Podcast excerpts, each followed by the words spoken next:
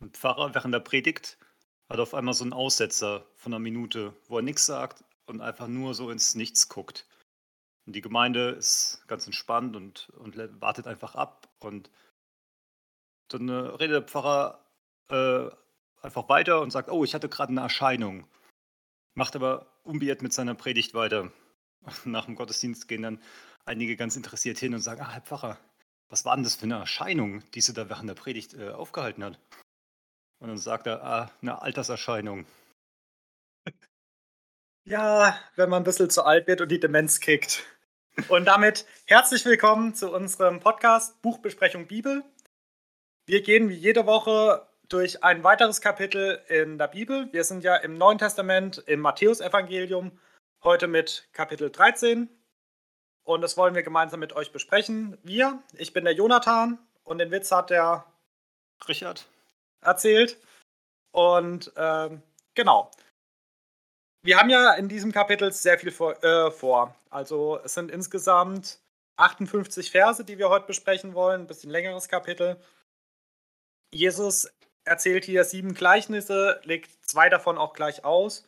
Und dann gibt es auch noch so ein paar Nebenerklärungen, warum überhaupt in Gleichnissen redet, damit wir ein bisschen strukturiert durchgehen können und sich die Folge auch nicht unnötig in die Länge zieht, alles noch ein bisschen kompakt ist, habe ich mir eine Gliederungsart überlegt, wie man das so ein bisschen in Blöcke zusammenfasst. Nämlich, dass wir zum Beispiel, wenn Jesus ein Gleichnis mit Auslegung erzählt, dass wir das dann auch direkt hintereinander besprechen. Also wir wollen jetzt nicht Vers für Vers und auch nicht Block für Block chronologisch durchgehen, sondern wollen zum Beispiel anfangen mit den Versen 1 bis 8 und gleichzeitig die Verse 18 bis 23 besprechen. Also das ist das Vorgeplänkel, dann das Gleichnis vom Sämann und danach gleich die Auslegung vom Gleichnis des Sämanns.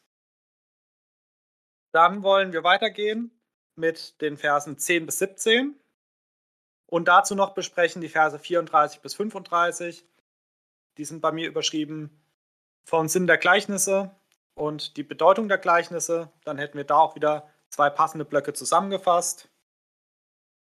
Anschließend wollen wir das nächste ausgelegte Gleichnis besprechen, also Verse 24 bis 30, das Gleichnis vom Unkraut unter dem Weizen. Und auch hierzu die Auslegung von Jesus, die Verse 36 bis 43. Und dann die restlichen Blöcke, die da noch übrig bleiben, dann wie gewohnt wieder in der chronologischen Reihenfolge, also Vers 31 bis 33, die Gleichnisse vom Senfkorn und vom Sauerteig, dann die Verse 44 bis 46, die 2 Gleichnisse vom Schatz im Acker und der kostbaren Perle,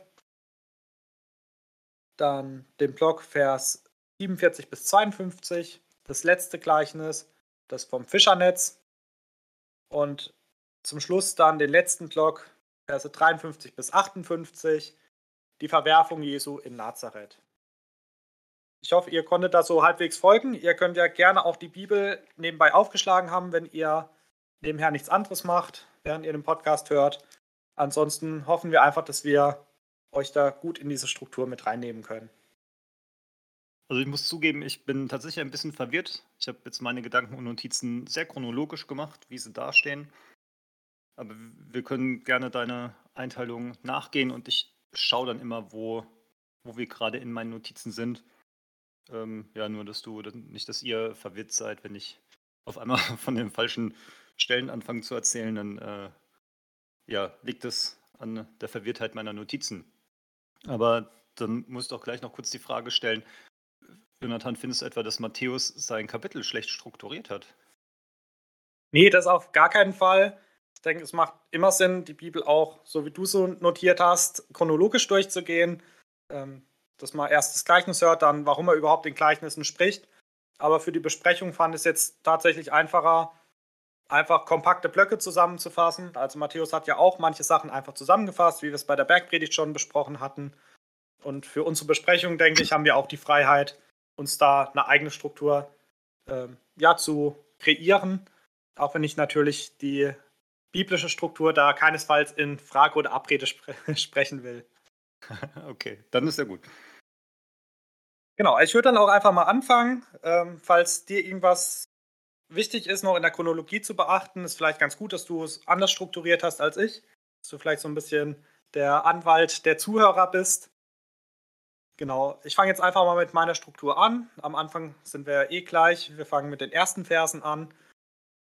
Da ist mir gleich im ersten Vers aufgefallen, die ersten drei Worte leiten an mit an demselben Tag. Also es knüpft nahtlos an das Kapitel 12 an, was wir letzte Woche besprochen haben. Und Kapitel 12, ihr erinnert euch ja vielleicht, geht es ja ganz konkret darum, dass die religiöse Elite, die Anführer Israels, Jesus verwerfen. Also Jesus macht hier ein weiteres messianisches Wunder. Er heilt diesen blinden und stummen Besessenen, was nach jüdischer Tradition ja für Menschen unmöglich ist. Er identifiziert sich somit also für die Juden erkennbar als Messias durch dieses messianische Wunder. Aber sie nehmen ihn nicht als Messias an, sie nehmen nicht als ihren König an, als der hier in den ersten 12 Kapiteln des Matthäusevangeliums aufgetreten ist, sondern sie sagen, er steht im Bunde mit dem Teufel. Er treibt die Dämonen mit Beelzebub, also mit dem Obersten der Dämonen, mit dem Teufel persönlich aus und verwerfen ihn so. Dann erklärt Jesus auch diese Konsequenz mit der Sünde gegen den Heiligen Geist. Das hatten wir alles letzte Woche ausführlich besprochen. Hier nochmal so als ganz kurze Zusammenfassung. Also die Elite verwirft Jesus. Und Jesus seine Konsequenz ist, das hatten wir ja auch schon in den letzten Versen des 12. Kapitels, dass er sich jetzt den Nationen, den Heiden zuwendet, also den Nichtjuden. Und da bin ich nicht selber drauf gekommen, aber ein Ausleger hat mich drauf gebracht, auch im Vers 1, das letzte Wort dieser See, also Jesus geht ja jetzt an einen See, um diese Rede zu halten, auch wieder eine größere Rede, ähnlich, also ich finde, man findet auch viele Parallelen zur Bergpredigt, aber er geht jetzt nicht auf den Berg, sondern er geht auf einen See, lässt sich ein bisschen rausfahren, dass ihn jeder hört. Und das Wort See ist dasselbe wie Meer im Urtext. Und es steht anscheinend auch immer wieder für die Nation. Also wenn hier vom Meer gesprochen wird, wird in anderen Bibelstellen auch gerne von Nationen gesprochen. Also auch hier wieder ein Bild dafür, dass er sich nicht mehr nur an die Juden richtet, nicht mehr an die religiöse Elite, tritt jetzt nicht mehr als König der Juden auf, wie in den ersten 12 Kapiteln, sondern jetzt wendet er sich allen anderen zu, also auch den Heiden. Und deswegen fängt er jetzt an, lesen wir in Vers 3, dass er in Gleichnissen zu ihnen spricht. Und genau, dann beginnt er mit einem sehr bekannten Gleichnis, nämlich dem Gleichnis vom Sämann, beziehungsweise dem Gleichnis vom vierfachen Acker. Ja, ganz interessant. Also ich muss zugeben, ich habe mir da gar keine Gedanken drüber gemacht, was es jetzt mit dem See auf sich hat, weil Jesus ist ja in den letzten Kapiteln immer wieder in der Situation gewesen, dass er zu einer großen Menschenmenge spricht. Und mal ist er auf dem Berg, mal sitzt er irgendwo rum und jetzt ist er halt am Seeufer. Deswegen habe ich mir jetzt keine großen Überlegungen dazu angestellt. Und was ich da jetzt auch besonders spannend finde, ist, was mir jetzt so auch nicht direkt aufgefallen ist, dass er jetzt natürlich nochmal zu anderen Leuten spricht. Er hat davor sehr viel Reden gehalten, sehr viel gelehrt und jetzt auf einmal dieser komplette Schwenk, dass er halt wirklich nur noch in Gleichnissen spricht. Ich habe das einfach so akzeptiert und habe mich gleich ins Gleichnis reingestürzt, weil das halt auch so, ja, wie es Gleichnisse halt so an sich haben, sehr bildlich, sehr plastisch, sehr ja, schön fürs innere Auge sind, genau. Dann würde ich auch gleich mit meinen Gedanken zum ersten Gleichnis loslegen. Es geht ja um den Sämann, der auf die 4 Böden sät. Und eine Überlegung, die natürlich sehr schnell kommt, ist ja nicht so intelligent als Sämann. Da hat man ja begrenzt Saatgut, ne? Und man will ja effektiv arbeiten. Da sollte man schon ein bisschen gucken, dass man jetzt nicht unbedingt auf den Weg streut oder dass man jetzt da, wo halt Dornbüsche sind, dass man da jetzt auch nicht zu viel hinwirft, sondern dass man sich wirklich sehr fokussiert. Und das macht dieser Sämann hier nicht. Der tut wirklich überall ja, sehr verschwenderisch säen, als ob er ja, zu viel Samen hat, als ob er da jetzt keine Rücksicht drauf nehmen muss. Wenn man es ein bisschen negativ formulieren würde, würde man sagen, der spammt das einfach gerade so raus. Und das ist, denke ich, auch eine, ein Wesenszug Gottes, dass er halt verschwenderisch ist, dass er jetzt nicht knausert und denkt, da bei den Dornbüschen, da lohnt es sich gar nicht, ne? Da probieren wir es nicht mal, sondern Gott probiert es immer und tut lieber ein bisschen zu viel säen, ein bisschen zu viel von seinem Wort unter die Leute bringen als zu wenig. Und das heißt ja auch, dass jeder Mensch mehrfach in seinem Leben auf Gott aufmerksam gemacht wird oder ja, genau, also die Möglichkeit hat, sich für Gott zu entscheiden. Und das kommt hier halt auch so schön raus, dass wirklich jeder Boden hat die Chance, potenziell das Frucht hervorzubringen. Und genau, ohne jetzt zu weit auf die Auslegung gleich vorgreifen zu wollen, was ich mir noch ein bisschen überlegt habe zu den Böden. Also wir sind ja die Böden und dementsprechend hängt es an uns, ob das Samen von Gottes Wort in uns aufgeht oder nicht und ob er dann auch Frucht bringt später. Und ich habe da ein bisschen an 1. Thessalonicher 5, Vers 21 gedacht, weil es ein sehr schöner Bibelvers ist. Da heißt es, prüfet alles und behaltet das Beste. Weil das ist halt ja eine sehr gute Lebensweisheit, die man sehr oft anwenden kann. Und das ist hier genauso. Wenn ich im Boden bin, muss ich prüfen, was für Samen kommen gerade auf mich zu. Und als Boden, wo ein guter Samen reinfällt, muss ich den behalten und mich drum kümmern. Das ist eine etwas freiere Interpretation jetzt meinerseits.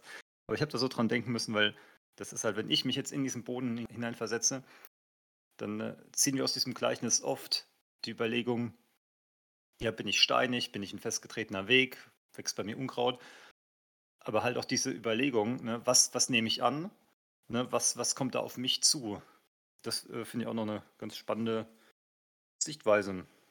Ist die Frage, möchtest du noch deine Gedanken zum Gleichnis generell äußern? Oder soll ich dann direkt schon ab Vers 18, glaube ich, weitermachen, wo die Auslegung ist? Ich kann auch einfach mal meine Gedanken, also ich habe sie anders wie du ja direkt mit der Auslegung zusammengefasst. Ich überlege gerade, ich würde das Gleichnis auch nochmal ganz kurz nacherzählen für alle, die jetzt ihre Bibel gerade nicht parat haben und das Gleichnis nicht so im Kopf haben. Wobei da muss man auch sagen, Gleichnisse nachzuerzählen ist immer ein bisschen schwierig, weil Jesus sich ja, anders wie wir, extrem kompakt fasst. Also gerade die Gleichnisse sind ja so eine absolute Form der kompaktesten Aussage. Und wenn man ein Gleichnis versucht zusammenzufassen, ist die Zusammenfassung meistens länger als das Gleichnis selber. Genauso wie wenn man es nacherzählt. Weil du hast ja auch schon gesagt, Gleichnisse sind sehr bildhaft, sind ja auch so eine Bildersprache. Und da vielleicht so ganz kurze Gedanke vorneweg, warum ich Gleichnisse auch so mag. Es gibt ja im Deutschen das Sprichwort, ein Bild sagt mehr als 1000 Worte. Und hier beschreibt Jesus mit ein paar Worten ein Bild, wo wir uns ganz viel, also ja, so ein Bild nach den Augen malen können, was uns dann wieder ganz viel zu sagen hat. Mit den Gleichnissen der Bibel haben wir natürlich manchmal Probleme, dass sie in den damaligen Alltag hineingesprochen werden, der mit unserem Alltag nicht mehr so viel zu tun hat. Da brauchen wir manchmal so ein bisschen Übersetzungsarbeit in die heutige Zeit hinein. Ich denke, einen großen Acker wird keiner mehr von uns haben, aber jeder weiß zumindest, wie ein Garten aussieht und wie das mit dem Aussehen wahrscheinlich funktioniert. Auch wenn man es vielleicht selber noch nicht gemacht hat. Genau, deswegen ist dieses Gleichnis ja auch sehr anschaulich. Wie gesagt, ich will es versuchen, so ganz kurz zusammenzufassen. Also der Sämann geht aus und so wie du schon gesagt hast, verschwenderisch wirft er seinen Samen überall hin, ohne hinzuschauen, ob das da vielversprechend ist oder nicht. Und dann fallen halt die Samenkörner einerseits auf den Weg, und ich mache es jetzt einfach gleich mit der Auslegung dazu. Jesus legt es ja dann auch noch aus, das sind die Leute, die das Wort Gottes nicht verstehen. Und da kann der Samen natürlich nicht aufgehen. Also wenn ich mir so einen festgetrampelten Weg vorstelle, da landet ein Samenkorn oder vielleicht sogar bei uns heutzutage ein betonierter Weg, ein asphaltierter Weg, da geht natürlich nichts auf. Und wenn dann noch Vögel kommen, ich kenne es bei uns, hier sind extrem viele Saatkrähen, ich kann es mir gut vorstellen, die picken das ja schon aus einem guten Ackerfeld manchmal raus. Wenn da was nebendran auf dem festen Weg liegt, wo es einfach nur oben aufliegt, dann kommen die sofort und picken es weg. Und hier legt er aus, dass diese Vögel, das sind das Böse. Vögel sind ja auch teilweise Bilder für Dämonen. Kann aber, ja, glaube ich, alles andere halt, ja, der Teufel sein, der uns versucht, der es wegnimmt. Und das fand ich ganz spannend, also dieses Grad nicht verstehen. Wenn wir Gottes Wort hören, aber es nicht verstehen und vielleicht auch gar nicht versuchen zu verstehen, dann kann es bei uns natürlich auch nicht aufkeimen. Dann sind wir vielleicht so wie die Pharisäer in den letzten Kapiteln, die haben Jesus reden gehört, haben es nicht verstanden, wollten es ja großteils nicht verstehen und dann war es natürlich auch sofort weg. Und so geht es ja auch mir, wenn ich in der Predigt sitze und vielleicht abgelenkt bin, vielleicht müde bin. Der Prediger kann noch so gute Worte sagen, kann es auch noch so gut auslegen oder ich kann eine gute Bibelstelle lesen. Aber wenn ich ja auch nicht mit dem Kopf dabei bin, das gar nicht versucht zu verstehen, das nicht ja, in meinen Kopf aufnehmen, dann ist es natürlich sofort weg. Dann die anderen Körner fallen auf felsigen Boden, also ein bisschen steinig.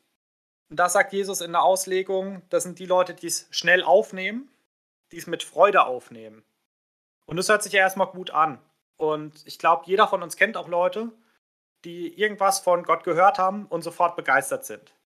Und das ist ja auch erstmal gar nicht schlecht.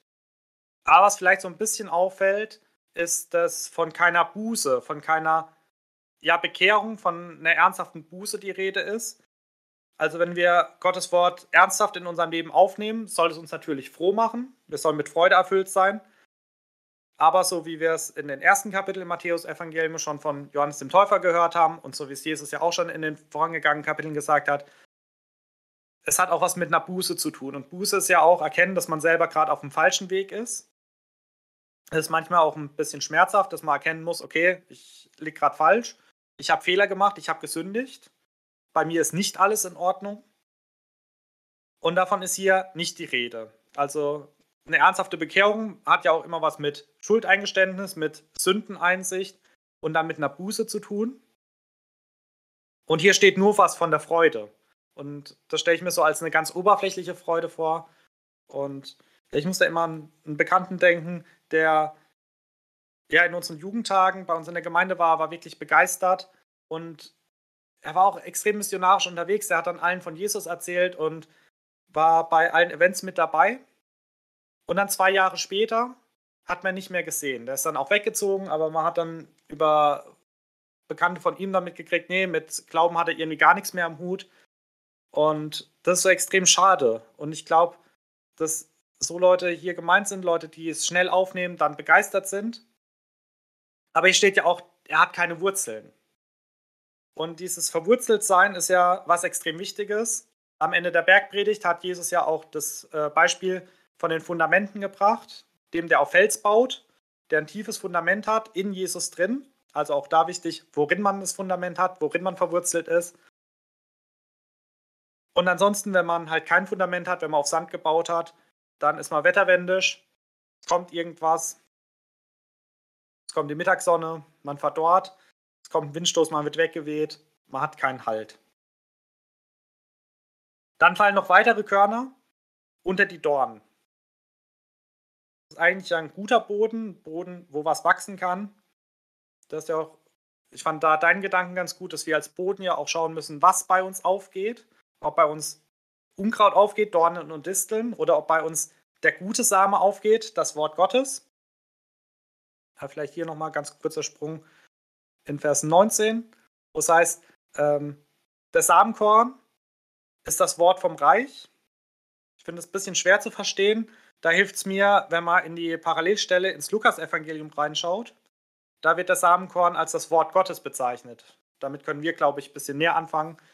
Also wenn wir das Wort Gottes aufnehmen und es wächst. Aber hier landet es unter den Dornen. Es geht erstmal auf und wird erstickt. Und es wird von 2 Sachen erstickt. Und das fand ich dann auch ganz spannend. Es wird einerseits von Sorgen erstickt.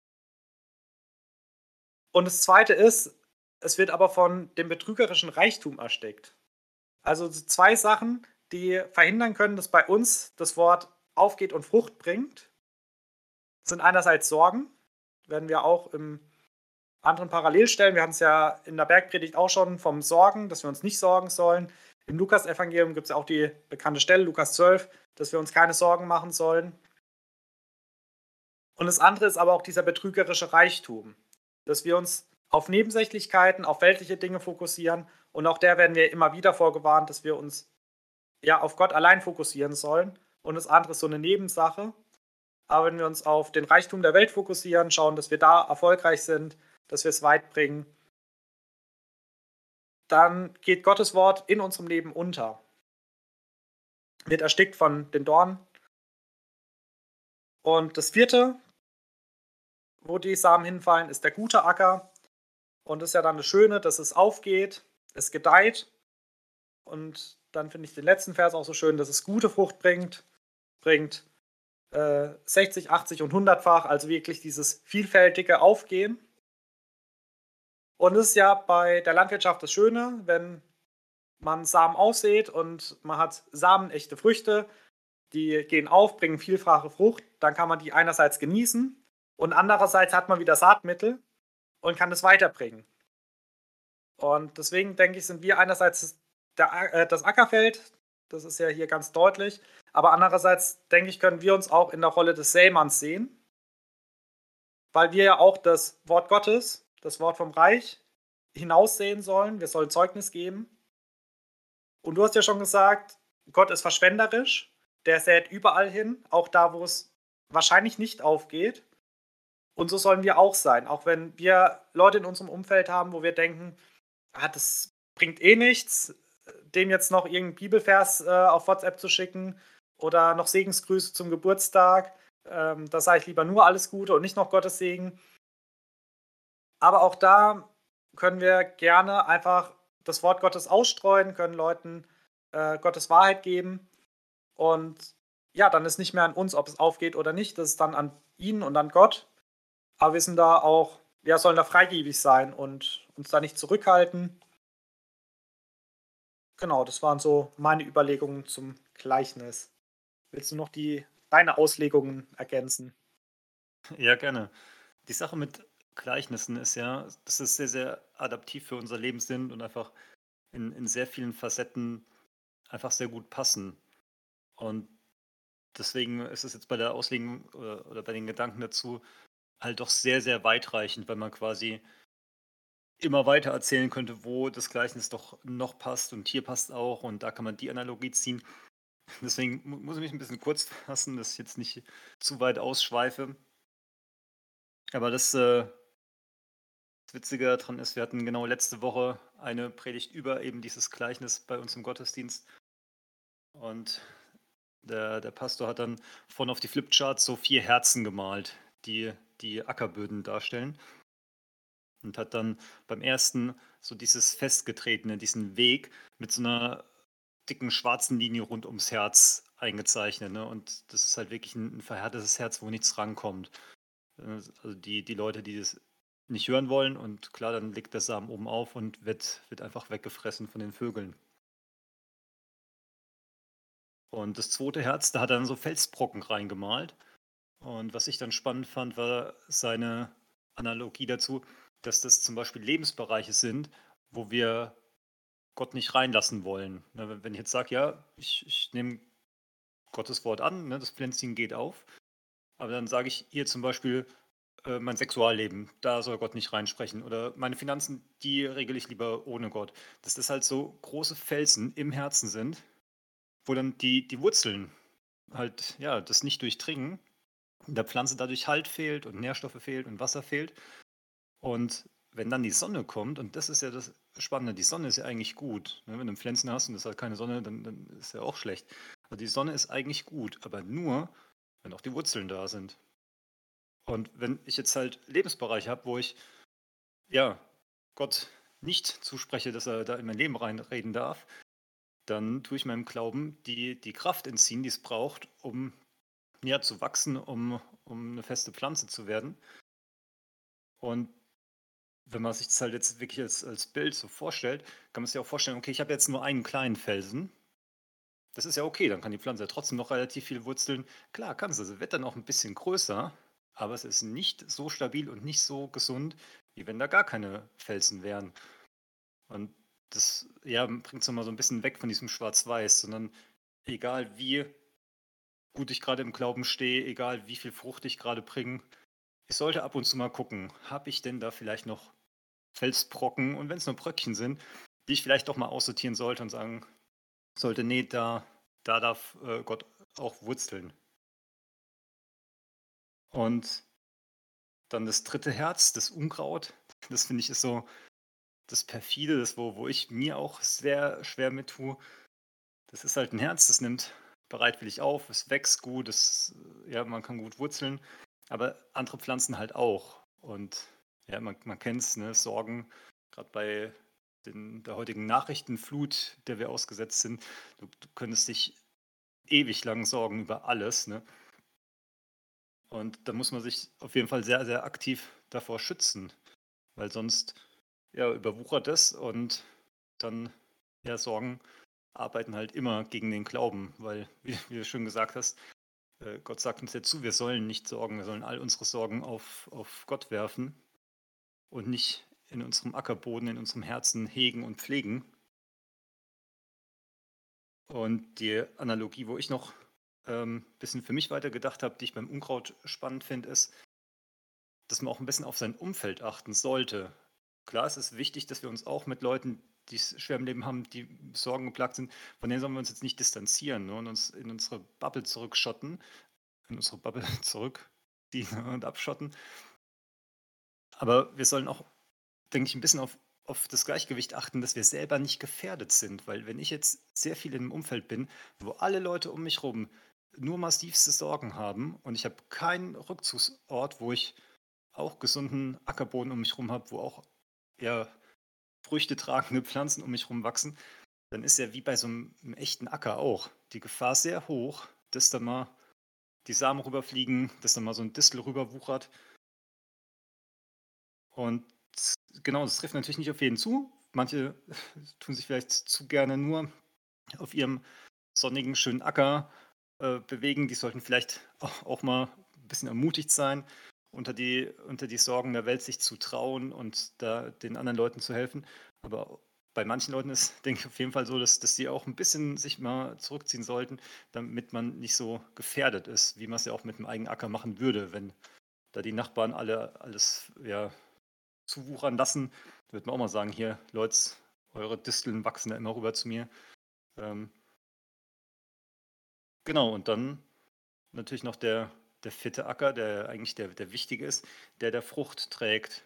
Und das finde ich so schön, dass du es auch so rausgelesen hast, dass wir auch gleichzeitig wieder das Saatgut zur Verfügung stellen für den Sämann oder dass wir auch selber säen dürfen, weil das schließt dann wieder so den Kreis, wie wir ihn ja auch aus der Landwirtschaft kennen, dass es sich trotzdem rechnet, obwohl davor verschwenderisch ausgesät wurde und obwohl so viel kaputt geht und gefressen wird.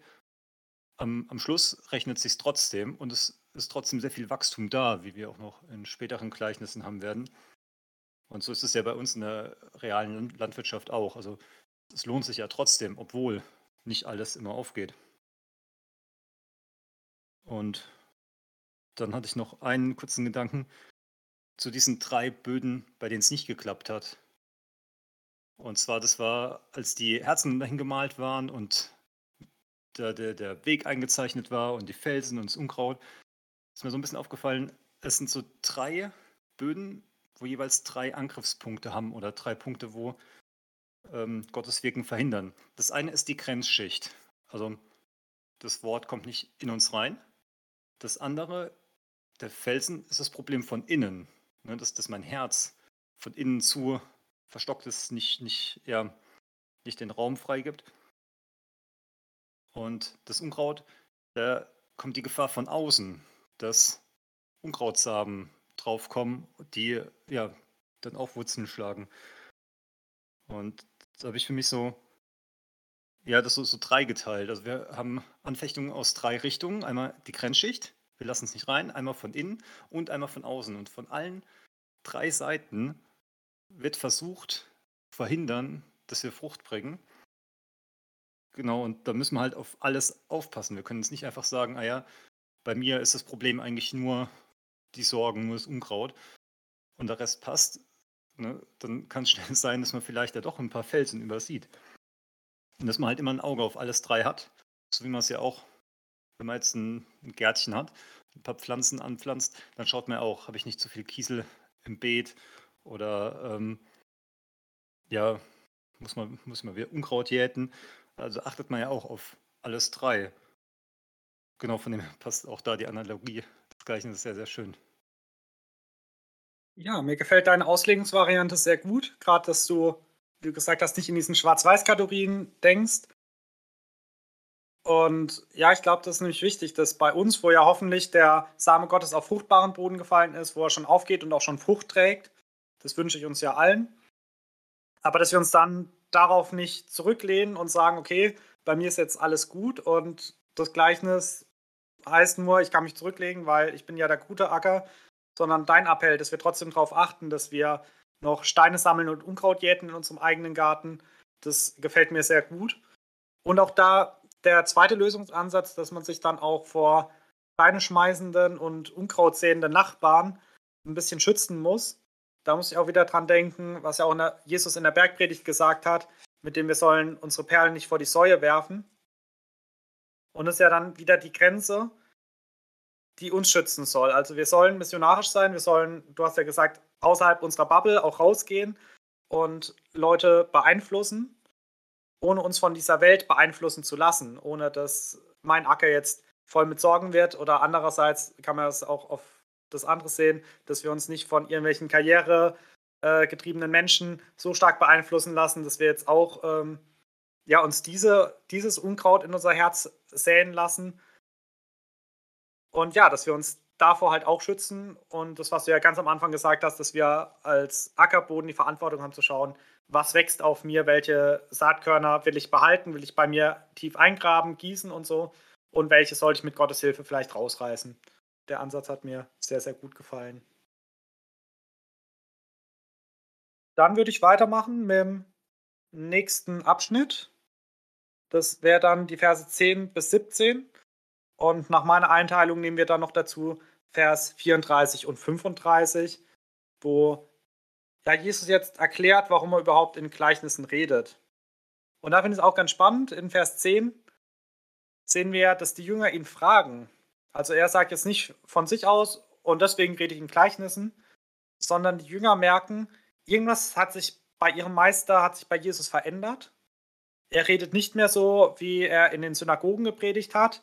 Er predigt nicht mehr so wie in der Bergpredigt, sondern er redet jetzt in Gleichnissen. Und deswegen gehen sie hin und fragen, hey, Jesus, warum machst du es jetzt anders? Du hast doch sonst immer deutlich ausgelegt, sodass es jeder versteht. Und jetzt verwendest du so eine Bildsprache, wo man erstmal überlegen muss, was du überhaupt meinst. Und da haben wir auch das Problem der Gleichnisse, dass wir teilweise gar nicht verstehen, was gemeint ist. Also jetzt bei den ersten beiden Gleichnissen haben wir den großen Vorteil, dass Jesus sie selber auslegt. Da können wir sagen, okay, das ist auf jeden Fall der Sinn. Ich bin mal sehr gespannt, wie es bei den anderen Gleichnissen aussieht, auf welche Auslegungsvarianten wir da kommen. Weil, ja, zum Beispiel von den beiden Gleichnissen vom Senfkorn und vom Sauerteig habe ich 2 Auslegungsvarianten gehört und ich tendiere sehr stark zu der einen, aber ich weiß nicht, ob du vielleicht eher zur anderen tendierst und dass man da auch ja, drum ringen kann. Genau, auf jeden Fall gehen sie jetzt auf ihn zu und fragen, ja, warum machst du das? Und dann antwortet er auch mit, ich weiß nicht, wie es dir mit den Worten gegangen ist, ich fand es am Anfang ein bisschen schwierig, dass er sagt, okay, euch ist es gegeben, euch ist es offenbart, euch erkläre ich auch die Gleichnisse. Also er hat ja öffentlich die Gleichnisse gepredigt und dann später im Geheimen sozusagen hinter der verschlossenen Tür hat er ausgelegt. Nicht so wie bei der Bergpredigt, wo er seine Jünger vor allen Leuten gelehrt hat. Jetzt fängt er an, doch im Verborgenen zu reden. Er redet von den Geheimnissen des Himmelreichs. Also wohl in Vers 11 sagt er zu den Jüngern, okay, euch sind diese Geheimnisse offenbart. Und auch in Vers 35, wo der Psalm zitiert wird, da heißt es ja auch, dass er in Gleichnissen reden wird, was verborgen war von Anfang der Welt. Also es gibt Geheimnisse, die Jesus hier noch nicht offenbaren will. Und jetzt kommt wieder der eine Begriff, der mir sehr gut im Kopf hängen geblieben ist, den ich auch in den Auslegungen immer wieder erwähnt habe, der Begriff der progressiven Offenbarung, also der voranschreitenden Offenbarung. Durch die ganze Bibel sehen wir ein immer deutlicher werdendes Bild von Jesus und vom Reich Gottes. Und ein wichtiger Aspekt in diesem Heilsplan ist ja die Gemeinde, die Braut Christi. Und die finden wir im Alten Testament nicht. Wir sehen sie ganz leicht angedeutet durch das Bild des Bundes von Gott und Israel. Aber dass es mal eine Gemeinde gibt, wo alle Gläubigen, alle, die den Messias, die Jesus annehmen, zusammengefasst sind in einem geistlichen Leib, egal aus welchem Volk sie kommen, egal ob sie Juden oder Griechen oder Heiden sind. Zusammengefasst, das finden wir im Alten Testament nicht. Oder nur sehr, sehr vage angedeutet. Und das ist eins dieser Geheimnisse des Himmelreichs, die Jesus hier seinen Jüngern offenbart, die er natürlich auch uns heute offenbart, aber den er zum Beispiel nicht den Pharisäern, den Sadduzäern, den Schriftgelehrten offenbart, die ihn angefeindet, die ihn verworfen haben. Die sollen blind bleiben. Er muss sich einerseits an zum Beispiel Personen wie den Pharao denken, in Ägypten bei den 10 Plagen, der, ich glaube, bei den ersten 7 Plagen sein Herz selber verhärtet. Und danach heißt es, und Gott verhärtete ihm das Herz. Also nicht, dass Gott von vornherein ihm das Herz verhärtet. Am Anfang steht deutlich, dass er, also der Pharao, sein Herz verhärtete. Aber dann irgendwann reicht es Gott, und um dann Zeugnis zu geben, verhärtet er selber das Herz des Pharaos und lässt dann weitere Plagen über ihn kommen. Und da muss ich so ein bisschen dran denken, dass die Schriftgelehrten Jesus hier aus eigenen Stücken abgelehnt haben. Jesus hat sich zu erkennen gegeben mit Zeichen, die sie eigentlich hätten deuten müssen. Und seit seiner Geburt wurde er immer wieder abgelehnt, wurde nicht gesucht von denen, die ihn eigentlich erkennen müssten. In Kapitel 12 deutlich abgelehnt. Und jetzt wendet er sich den anderen zu. Und jetzt redet er so, dass die Schriftgelehrten nichts mehr verstehen können. Und er redet hier vom Reich Gottes oder vom Reich des Himmels. Das ist sozusagen der jüdische Begriff. Die haben nicht Reich Gottes gesagt, sondern die haben Himmel und Gott als Synonym verwendet. Die haben ja auch den Namen Jahwe nicht in den Mund genommen, sondern ihn als Herr geschrieben in der Tora und auch so vorgelesen in den Synagogen und haben anstatt des Reich Gottes, wie wir es vielleicht in den anderen Evangelien finden, haben sie das Reich des Himmels genannt. Im Matthäusevangelium ist ja für die Juden geschrieben, von einem Juden für die Juden geschrieben. Und genau. Und das finde ich hier so spannend, wie er diese Geheimnisse weitergibt. Wir können sie jetzt verstehen, dank seinen Auslegungen.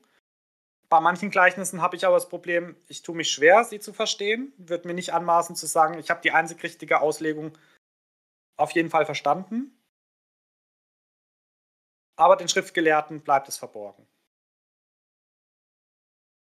Ja, das sind Gedanken, die sind ein bisschen, ich will nicht sagen verworren, aber so ein bisschen, ja, komplizierter. Ich habe mich auch relativ schwer getan, weil ich die ganze Zeit einfach gerne eine klare Antwort gehabt hätte, wofür jetzt diese Gleichnisse, damit wir besser verstehen, damit nicht jeder versteht, damit so ein bisschen ja, verschlüsselt, chiffriert ist, wie auch immer. Und es kommt halt nicht direkt raus. Also Jesus sagt nicht direkt, ja, deswegen sagt er schon einmal eindeutig, warum er in Gleichnissen spricht. Aber dann heißt es hier nur hier in Vers 13. Da erklärt er, deshalb rede ich in Gleichnissen, denn die Menschen sehen, was ich tue, und sehen doch nicht. Sie hören, was ich sage, und begreifen doch nicht. Und dann war ich erstmal so ein bisschen enttäuscht. Jetzt erklärt er uns, warum er in Gleichnissen redet, und dann kommt so was Verwirrendes bei raus. Ne? Oder, wie es, ich glaube, in einer anderen Übersetzung hieß es, sie hören und verstehen nicht, sie sehen, aber erkennen nicht. Ich habe dann erstmal so ein bisschen an unsere Gesellschaft denken müssen, wo ja auch im Prinzip jeder weiß, was wir Christen glauben, aber fast keiner nimmt es an für sich. Also sie hören es mit den Ohren, jeder könnte wiedergeben, woran ein Christ etwa glaubt, aber sie nehmen es halt nicht auf, sie verstehen die Tragweite dahinter nicht. Das war so ein bisschen meine Auslegung dann davon. Genau, und war dann aber für mich auch noch nicht so befriedigend genug, die Erklärung. Und dann habe ich ein bisschen weiter überlegt. Generell erkläre ich ja auch gerne, jeder, der erklärt, verwendet gerne Gleichnisse, Bilder, wie auch immer. Das ist einfach schöner, ne? Man kann es sich immer schön merken, wenn man irgendwas verbildlicht hat. Das ist ja auch rein pädagogisch, wird es ja schon gelehrt, dass man jetzt einen komplizierten Sachverhalt auf ein einfaches Bild reduzieren kann, dass sich Leute es besser merken können. Und ich habe es dann versucht, auf zwei Möglichkeiten zu reduzieren. Entweder er redet in Gleichnissen, um es zu verschlüsseln, damit es nur die verstehen, denen es offenbart wird. Oder er redet in Gleichnissen, damit es halt leichter verständlich ist und es wirklich jeder einfach so verstehen kann. Und da kommt jetzt seine Einteilung ein bisschen zugute, weil hier wollte ich jetzt ein bisschen vorgreifen auf Vers 35, aber genau, das passt hier dann mit einer Einteilung sehr, sehr gut. In Vers 35, da heißt es, genau, die Erfüllung der Prophetie. Ich werde in Gleichnissen zu ihnen reden. Geheimnisse, die seit Weltbeginn verborgen waren, will ich ihnen enthüllen. Also das spricht ja sehr dafür, dass es halt dafür gesprochen wird, damit es enthüllt wird. Und andererseits ist es halt auch dieses, das versteht jetzt nicht jeder, wie er dann zu seinen Jüngern sagt, ihr habt gehört. Und dann hat mir ein bisschen ein Ausleger dabei geholfen, der hat halt die Akzeptanz, ob ich das aufnehme, ne, wie wir es ja auch schon davor mit den Ackerböden hatten, dass das die Annahme vom Evangelium, dass das so der Schlüssel ist. Wer das Evangelium nicht annimmt, für den sind diese ganzen Gleichnisse halt, ja, schöne Geschichten, kann man vielleicht was als Landwirt noch draus lernen, aber sonst bringt es gar nichts. Wenn man aber das Evangelium hat, dann bringt es was. Und dann bringt es sehr, sehr viel. Und dann kann man halt immer weiter und immer tiefer sich da reingeben und vielleicht zieht man am Anfang nur ein bisschen was raus und dann merkt man, das kann ja noch darauf hindeuten. Und dann kann man halt die absolute Fülle daraus ziehen. Und habe dann für mich so die Reihenfolge notiert, wir müssen hören, verstehen und annehmen. Und dann kann man es immer im Kreislauf durchlaufen und wieder neu was hören, neu verstehen, neu annehmen. Und dann möchte ich noch einmal kurz auf Vers 12 zu sprechen kommen. Den fand ich nämlich auch ganz interessant. Genau, ich lese mal kurz vor, nach Hoffnung für alle. Wer diese Geheimnisse begreift, der wird noch mehr Einsicht bekommen, bis er überreich damit beschenkt ist. Doch wer kein Verständnis dafür hat, dem wird selbst das wenige, was er hat, noch genommen. Na, also, ja, wieder dieses, wie wir es ja klassisch von dem Gleichnis mit den Talenten her kennen, wer hat, dem wird gegeben, wer nicht hat, dem wird auch noch das genommen. Und bei den Talenten, da geht es ja mehr um wirtschaftliche Güter. Und das finde ich so spannend, dass es hier jetzt auch noch um die Weisheit geht und einfach dasselbe Prinzip angewendet wird. Ja, den Vers 12 möchte ich auch gerne nochmal in der Luther-Übersetzung lesen. Ich glaube, da kommt er dem einen oder anderen auch sehr bekannt vor. Ist ja auch so fast eine Redewendung im Deutschen. Denn wer da hat, dem wird gegeben, dass er die Fülle habe. Wer aber nicht hat, dem wird auch das genommen, was er hat. Also das ist ja ein Ausspruch, der gerne auch ein bisschen scherzhaft verwendet wird. So nach dem Motto, okay, wenn du wenig hast, dann nehme ich dir auch das noch. Und wenn ich viel habe, dann will ich noch mehr. Und es hört sich ja auch im Grunde sehr kapitalistisch an. Also wenn wir so in die Welt hinausschauen, dann ist es ja auch so eine Realität, dass die reich sind, werden immer reicher und die arm sind, werden immer ärmer. Und da können wir ja die Frage stellen, ist Gott ein Kapitalist? Aber das ist ja auf gar keinen Fall gemeint. Ich fand das, was du gemacht hast, diese Parallele zwischen diesen Aussagen und dem Gleichnis vom Ackerboden zu ziehen, finde ich sehr sinnvoll. Also wenn wir die haben, die das Wort zwar hören, und du hast ja gesagt, wir müssen hören, verstehen und annehmen und es nicht verstehen, dann ist halt wie das Gleichnis, wie dieser Weg. Das sind die Leute, sagt ja Jesus selber in Vers 19, die das Wort hören, aber es nicht verstehen. Im Beispiel der Schriftgelehrten sind es die, die es bewusst nicht verstehen wollen, die sich dagegen lehnen. Sie hätten eigentlich das Wissen und die Weisheit. Es sind eigentlich die Kundigen. alles zu verstehen, zu begreifen, Jesus ist der Messias. Er hat große Wunder getan, die nur der Messias tun kann. Und sie lehnen sich bewusst ab, sie wollen nicht verstehen, sie verschließen ihr Herz. Und deswegen wird ihm das auch noch genommen. Dann kommen die Vögel und nehmen ihnen auch noch das weg, was sie gehört haben. Die lassen nicht die Samen da liegen und macht damit, was ihr wollt. Nee, auch das wird noch weggenommen. Und das finde ich da so, ja, einerseits ein bisschen unbegreiflich, andererseits sehr spannend, was Gott hier für Prinzipien anlegt. Ja, weil es ja auch so, die Redewendung, wie du ja gesagt hast, ist ja schon sehr in den normalen Sprachgebrauch eingegangen.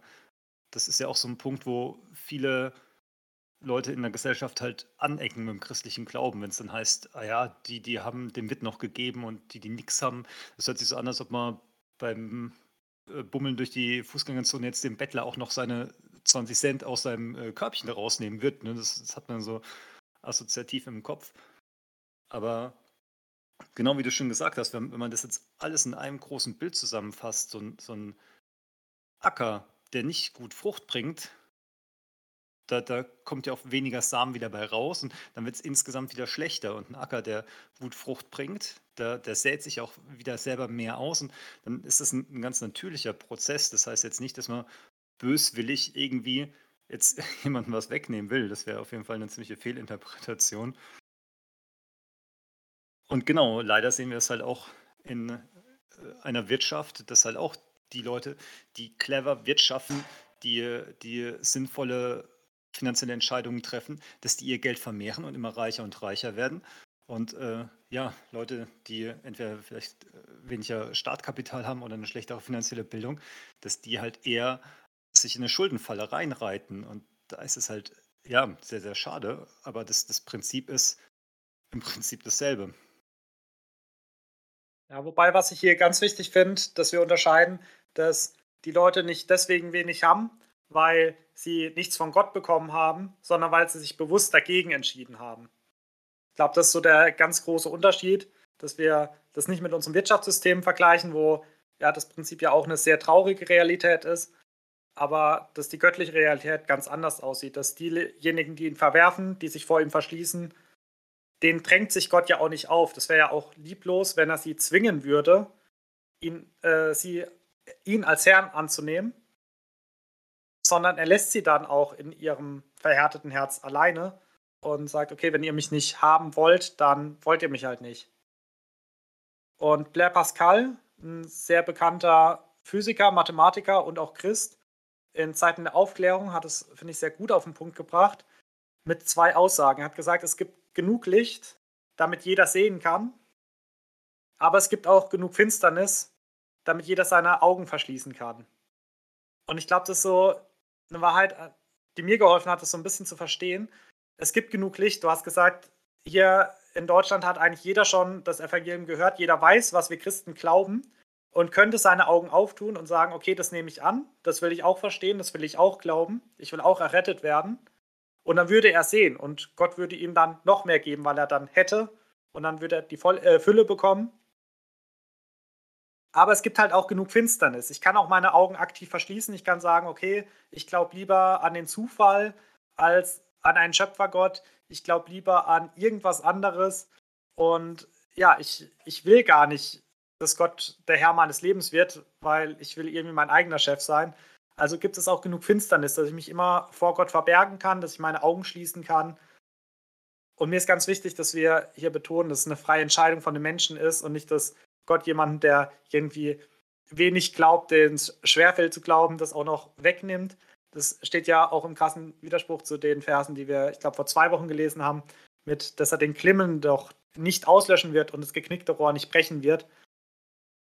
Und Jesus macht ja einen riesen Unterschied zwischen Kleingläubigen, wie er zum Beispiel auch seine Jünger bezeichnet, wenn sie mal wieder zweifeln, und den Ungläubigen, die Leute, die ihn sehen, aber trotzdem verwerfen. Und das, finde ich, sind so Bilder, die mir dann auch nochmal helfen, das in den richtigen Kontext zu setzen. Ja, mich amüsiert es gerade ein bisschen, dass du Blaise Pascal ins Spiel bringst, weil ich eben auch bei diesem Kapitel an ihn denken musste, allerdings später, wenn es dann um den Schatz im Acker und die Perle geht, weil das ja auch ein sehr, sehr schlauer Mensch war, der eben auch diese Kosten-Nutzen-Rechnung voll durchkalkuliert hat und eben auch diese beiden Seiten gesehen hat. Deswegen finde ich das einerseits sehr, sehr ulkig, andererseits auch sehr spannend, dass jetzt noch diesen anderen Gedanken, diesen mit, es gibt genug Licht, genug Dunkelheit.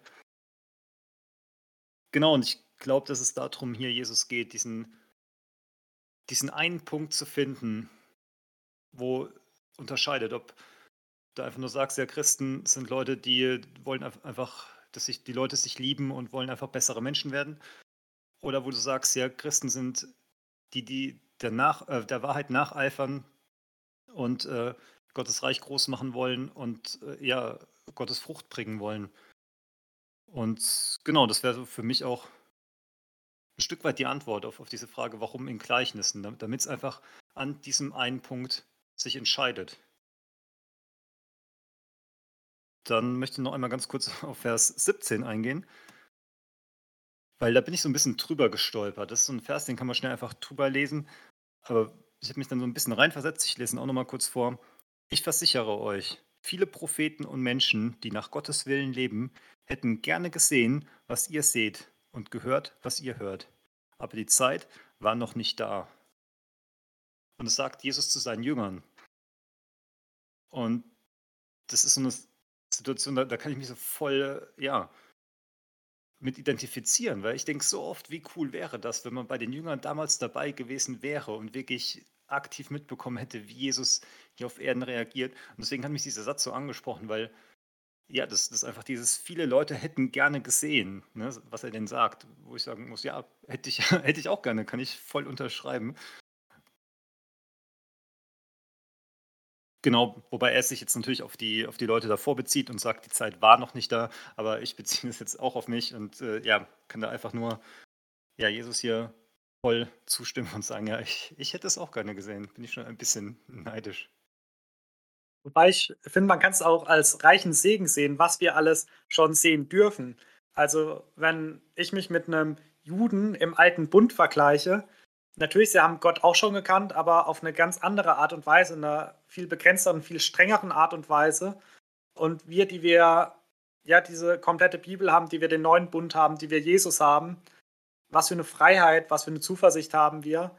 Und ja, natürlich, ein Mose, ein Jesaja, Jeremia, die haben das alles nur ein bisschen schwacher ahnen können, haben ja auch teilweise messianische Prophetien schon gehabt und niedergeschrieben. Aber diese Fülle, wie der Heilsplan Gottes wirklich aussieht, wie viel Gnade da drin ist, dass ja wir nicht irgendwelche Opfer bringen müssen, sondern dass Jesus alles getan hat, was wir brauchen, um gerecht zu werden. Das ist einfach so ein Riesenprivileg und ja, die Vorväter im alten Bund hatten das natürlich nicht. Ja, ich bin jetzt mir ein bisschen unsicher, wo wir jetzt nach deiner Einteilung gerade sind. Ich glaube, wir würden dann bei Vers 24 weitermachen.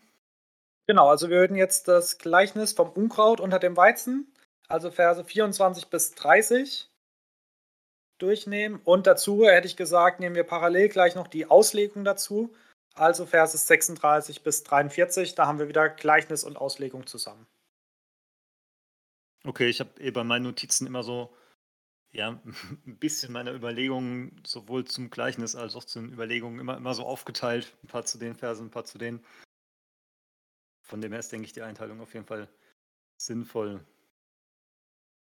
Soll ich mal kurz das Gleichnis ganz knapp nacherzählen? Und für alle, die gerade nicht mitlesen Gerne, ja. Und die Lesefolge entweder nicht gehört oder nicht mehr im Kopf haben. Es geht darum, dass ein Mensch, ein Bauer, guten Samen aussieht und als seine Knechte das Feld nach ein paar Wochen betrachten, sehen sie, da ist nicht nur gutes Weizen aufgegangen, sondern da ist auch Unkraut aufgegangen, da ist noch Schlechtes aufgegangen. Und dann gehen sie zu ihrem Herrn und fragen, ja, da ist noch was anderes aufgegangen, sollen wir das rausreißen, sollen wir Unkraut jäten gehen? Und der Bauer sagt, nee, lasst es, wenn ihr da jetzt rausgeht und anfangt rauszureißen, dann werdet ihr auch das Gute mit rausreißen, weil ihr es noch nicht unterscheiden könnt. Das sieht noch zu ähnlich aus.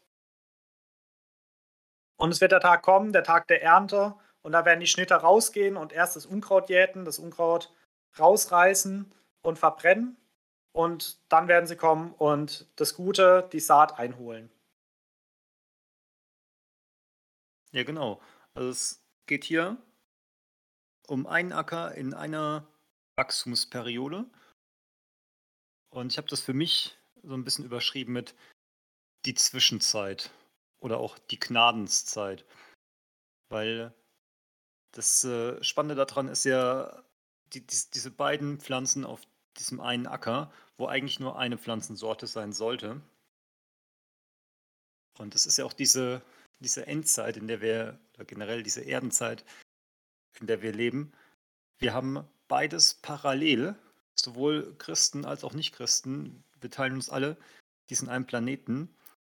Und genau, wir müssen halt drauf klarkommen. Und man denkt oft so, ne, wir hätten gerne schon den Himmel auf Erden.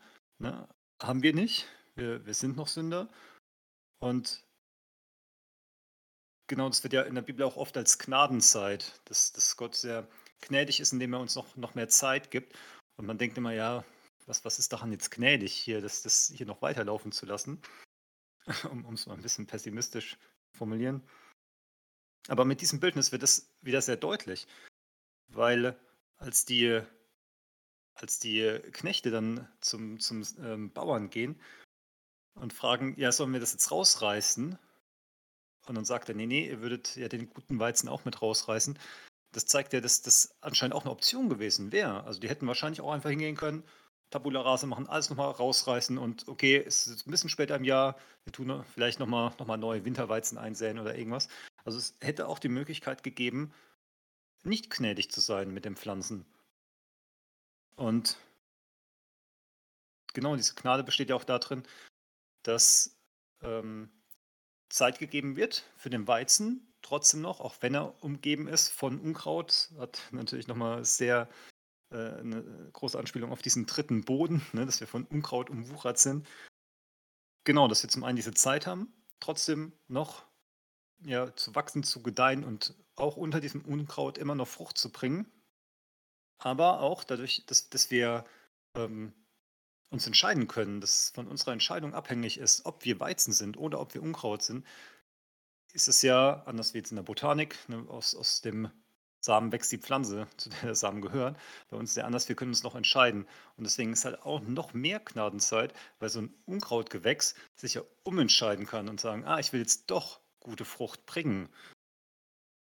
Genau, und deswegen ist es noch mal mehr gnädig. Genau, man kann, habe ich festgestellt, da so ein bisschen in die Tiefe gehen, dass es historisch anscheinend wirklich eine Taktik war. Ich habe hier gehört, dass die Pflanze, die am liebsten verwendet wurde, war der Taumellolch, weil die dem Weizen sehr ähnlich sieht, weil die halt in den ersten Wachstumsmonaten nicht zu unterscheiden ist und ich glaube, die war auch giftig und ist ziemlich rumgewuchert und das war anscheinend eine bekannte Taktik für die Leute damals. Wenn ich es richtig verstanden habe, ist die Pflanze an und für sich nicht giftig, aber auf ihr wächst gerne ein giftiger Pilz. Und das macht die dann so gefährlich. Ja, also da merkt man auch, das ist jetzt nicht einfach, da wachsen jetzt halt noch ein paar Disteln, die der Wind da noch hingetragen hat, sondern es ist wirklich sehr perfide, sodass es so schwer wie möglich ist, das zu unterscheiden. Und dann ist mir noch aufgefallen, diese Gnadenszeit, die Gott aus Güte uns noch lässt, die wird halt oft als Schwäche ausgelegt. Also Gnade kann ja generell oft als Schwäche ausgelegt werden. Und wenn man jetzt so Ansichten auf Gott sich anschaut, dann heißt es ja oft so, ne, warum greift er nicht krasser durch? Warum geht er nicht durch und reißt alle Sünden, alle Irrlehren, alles, was hier als Unkraut wächst, sofort raus? Also muss ja ein schwacher Gott sein, ne? Weil sonst wird uns ja allen hier perfekt gehen, wenn Gott wirklich gut ist und wirklich allmächtig ist. Und da fehlt dann so ein bisschen dieses Verständnis von dieser Gnadenszeit, dass das jetzt eben geschieht, damit noch Zeit zur Umkehr besteht. Und das finde ich halt relativ wichtig, dass man da jetzt nicht so denkt, ja, Gott kann jetzt nicht allmächtig sein und gut, ne? Er kann eigentlich nur eins von beiden. Genau, und dann noch bei der Auslegung, wo jetzt erklärt wird, dass es halt dem Reich Gottes entspricht, dass die Ernte, genau der Weizen, das sind die Menschen, die zum Reich Gottes gehören, und das Unkraut sind die Menschen, die dem Bösen verfallen sind, und die Engel sind die Erntearbeiter. Da finde ich, ist der wichtigste Punkt oder ein sehr wichtiger Punkt, den ich für mich hier rausgezogen habe. Wir als Menschen, wir sind die Pflanzen. Wir sind nicht die, die ernten, und somit sind wir auch nicht die, die entscheiden. Du bist Weizen, du bist Unkraut, du bist Unkraut. Und das ist ja sowas, was sehr tief in uns Menschen verankert ist. Wir würden gerne genau wissen, wer gehört jetzt zu Gottes Reich, wer ist jetzt wirklich ein Christ und welche Denomination, die ist doch ein bisschen zu krass dann daneben. Und da würden wir halt gerne oftmals so den Leuten das ab- oder zusprechen. Und hier geht halt eindeutig hervor, okay, uns obliegt es hier nicht zu entscheiden, was ins Feuer geworfen wird und was noch gute Ernte ist. Und gerade wenn man jetzt an so eine Pflanze denkt, die wirklich den Weizen imitiert, ist es ja auch für uns sehr, sehr schwierig. Also wir können das gar nicht. Das ist jetzt nicht so eindeutig wie. Und das habe ich für mich so rausgenommen.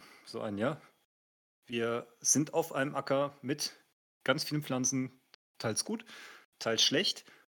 Und wir haben den Auftrag, Frucht zu bringen, also uns um unsere Frucht zu kümmern, dass die wachsen kann. Nicht zu viel nach links, nicht zu viel nach rechts gucken. Schon ein bisschen, dass mit den Nachbarn schon passt. Aber wichtig ist, dass wir Frucht bringen und dass wir jetzt nicht schon anfangen, vorwegzugreifen. Diese Gnadenszeit, dann ist ein Keimling neben uns, wir sagen, das wird sicher so ein Taumelolch, den sollten wir eigentlich gleich mal rausschmeißen. Genau, sondern dass wir uns da ein bisschen in Demut vielleicht unterordnen können. Das ist jetzt eine etwas weitreichende Interpretation, aber dass wir so ein bisschen demütig als Pflanze auf dem Acker stehen, gucken, dass wir Frucht bringen und den Rest einfach den Bauern machen lassen und wissen, okay, der wird schon weise Entscheidungen treffen, sodass am Schluss für jede einzelne Pflanze das Beste rauskommt, aber dass auch möglichst viel Ertrag bei rauskommt. Genau, das waren so meine Überlegungen zu dem Gleichnis. Ja, da hast du eigentlich auch alles angesprochen, was ich mir so aufgeschrieben habe, was ich mir gedacht habe. Ich möchte gerade nochmal aber auf 2, 3 Punkte, die du zwar eh schon angesprochen hast, trotzdem nochmal eingehen. Ich fand deine eine Aussage sehr gut mit, dass wir uns ja manchmal fragen, ob wir einen guten Gott haben, wenn wir so viel Unkraut neben uns sehen. Manchmal macht uns das ja doch deutlich zu schaffen. Ähnlich auch da die Parallele, die du ja schon genannt hast, dieses dritte Ackerfeld vom ersten Gleichnis, das Unkraut, was unseren Glauben auch erdrücken und ersticken kann. Und das machen die Knechte ja auch. Die Knechte gehen hin und fragen in Vers 27, Herr, hast du nicht nur guten Samen gesät? Und in der damaligen Zeit war es ja keine Selbstverständlichkeit, dass man guten Samen gesät hat, weil guter Samen jetzt nicht so wie bei uns einfach maschinell alles gesiebt und gereinigt wurde, sondern das musste händisch gemacht werden. Also man hat die Saatkörner genommen, hat sie vom Spelz befreit und so, dass man wirklich nur gutes Saatgut hatte. Und das hat der Bauer aber gemacht. Es wird ja extra mehrfach beschrieben. Also es wird am Anfang des Gleichnisses beschrieben. Es wird auch am Anfang von Jesus seiner Auslegung in Vers 37 nochmal betont, dass der Bauer hier der Menschensohn ist, also er selber, der den guten Samen sät. Aber wir erkennen das oft nicht, weil so viel Zeug nebenher aufgeht und uns das Leben schwer macht, dass wir auch manchmal wie diese Knechte zu Gott gehen und sagen, Herr, warum hast du schlechten Samen gesät? Also fast dieses Unterstellen, oder dieses Nachfragen, hast du nicht nur guten Samen gesät? Und hier wird ja auch in der Auslegung deutlich, dass er sagt, beziehungsweise sogar schon im Gleichnis, Vers 29, ja, aber der Feind ist gekommen und hat, so wie du sagst, damals gängige Taktik. Er hat Unkraut zwischen reingesät, hat Saatfrevel begangen, wie es in der damaligen Zeit auch üblich war zu sagen, und hat schlechte Sachen zwischen reingesät, um uns das Leben schwer zu machen, um den Ertrag zu mindern. Also man hat es damals gemacht, um Städte längerfristig auszugehungern, ist man nachts hingegangen, hat auf die Felder diesen Taumellolch gesät und dann konnte man die nicht mehr gut abernten. Hatte einen minderten Ertrag und konnte längerfristig auch Hungersnöte auslösen im Feindesland. Aber es ist nicht was, was Gott macht, sondern es ist was, was der Feind macht. Da müssen wir deutlich unterscheiden. Und dann kommt ja das zweite Problem, wir können das nicht deutlich unterscheiden. Und auch da sind wir ja ganz oft wie die Knechte, die zu Gott gehen und sagen, Herr, lass uns rausreißen. Komm, wir machen jetzt ein bisschen Tabula rasa. Du hast ja schön beschrieben, wir sind da gern voreilig. Und in der Geschichte hat es die Christenheit auch ganz oft ganz negativ gemacht mit Hexenprozessen, mit Ketzerverfolgung. Wie viele Leute, die eigentlich Weizen waren, hat die Kirche im Namen Gottes auf den Scheiterhaufen gebracht als vermeintliche Irrlehrer. Und wie oft würden wir auch gerne irgendwelche Leute, die wir als Irrlehrer bezeichnen, vielleicht nicht auf den Scheiterhaufen bringen, aber gerne rausreißen, ihnen die Lehrerlaubnis entziehen oder so. Und da tue ich mich jetzt wieder schwer bei dem Gleichnis, weil einerseits werden wir auch dazu ermahnt, und auch das hatten wir in den letzten Wochen schon zweimal mit den Früchten, dass wir die Lehrer und die Irrlehrer an den guten und schlechten Früchten erkennen werden. Wir werden es auch später noch im Neuen Testament vielfältig haben, zum Beispiel in den Briefen von Paulus von der Gemeindezucht, dass wir da auch wirklich nach Recht und Ordnung schauen sollen, dass Gemeindeleiter auch eine Verantwortung haben, dass wir uns vor Irrlehrern schützen sollen und nicht auf sie hören sollen, aber wir sollen sie halt trotzdem wachsen lassen. Und ich glaube, das so für mich das deutlichste Bild, auch wenn ich jetzt einen Irrlehrer erkenne, nicht wie im Alten Testament, falscher Prophet wird gesteinigt, sondern lass ihn wachsen. Ich habe auf keinen Fall das Recht, so verstehe ich das Gleichnis, irgendjemand das Leben zu nehmen, was ja heutzutage zum Glück auch ja, in christlichen Kreisen nicht mehr gemacht wird, aber ja, im finsteren Mittelalter ja traurige Realität war. Und natürlich ein bisschen separieren, als Unkraut kennzeichnen, als ja, Irrlehre kennzeichnen, finde ich wichtig. Wie gesagt, gibt es auch im Neuen Testament ganz viele Aufforderungen zur Gemeindezucht. Aber jemanden rausreißen, dazu fehlt mir das Recht. Und ja, dieses Recht haben nur die Schnitter. Das ist ein Bild für die Engel, die, du hast ja auch schon gesagt, am Ende der Zeit, wenn die Gnadenzeit rum ist, dann wird aussortiert. Dann, wenn Jesus wiederkommt, wie wir es dann in der Offenbarung durchnehmen werden, wo das sehr deutlich beschrieben wird, Jesus' zweites Kommen, seine Wiederkunft nicht mehr als der, der für unsere Sünden sterben muss, sondern als der, der das Gericht bringt, das Endgericht. Und ja, da wird dann aussortiert, da wird verbrannt oder in die Scheune gesammelt. Ja, was mir jetzt gerade so nebenher noch auffällt, ist, wir hatten es ja in den vorhergegangenen Kapiteln schon, diese Frage, was heißt es, an den Früchten werdet ihr sie erkennen? Und es ist hier ja auch ganz, ganz passend, ne? Also diesen Taumeldolch kannst du vom Weizen halt erst unterscheiden, wenn die Frucht wirklich da ist, wenn sie wirklich reif ist. Und deswegen, wir hatten ja schon so ein bisschen gerätselt, wie kann jetzt ja auch ein böser Mensch trotzdem manchmal ein paar gut klingende Worte sagen. Und das ist, denke ich, hier diese Verwechslungsgefahr und was uns dann halt auch dazu bringt, voreilig zu urteilen. Und auch hier, die letztendliche Entscheidung, wieder Gott zu überlassen. Aber das ist mir gerade so gekommen, dass das hier auch so perfekt passt, dieses an den Früchten werdet ihr sie erkennen, dass das hier auch wieder Unkraut vom eigentlichen Weizen unterscheidet. Das stimmt, das ist noch ein sehr guter Gedanke. Auch zum Schluss von diesem Abschnitt. Ich wäre mit meinen Gedanken soweit durch. Wenn du nicht noch was zu ergänzen hast, dann würde ich sagen, gehen wir weiter mit dem nächsten Abschnitt. Das sind jetzt nur 3 Verse.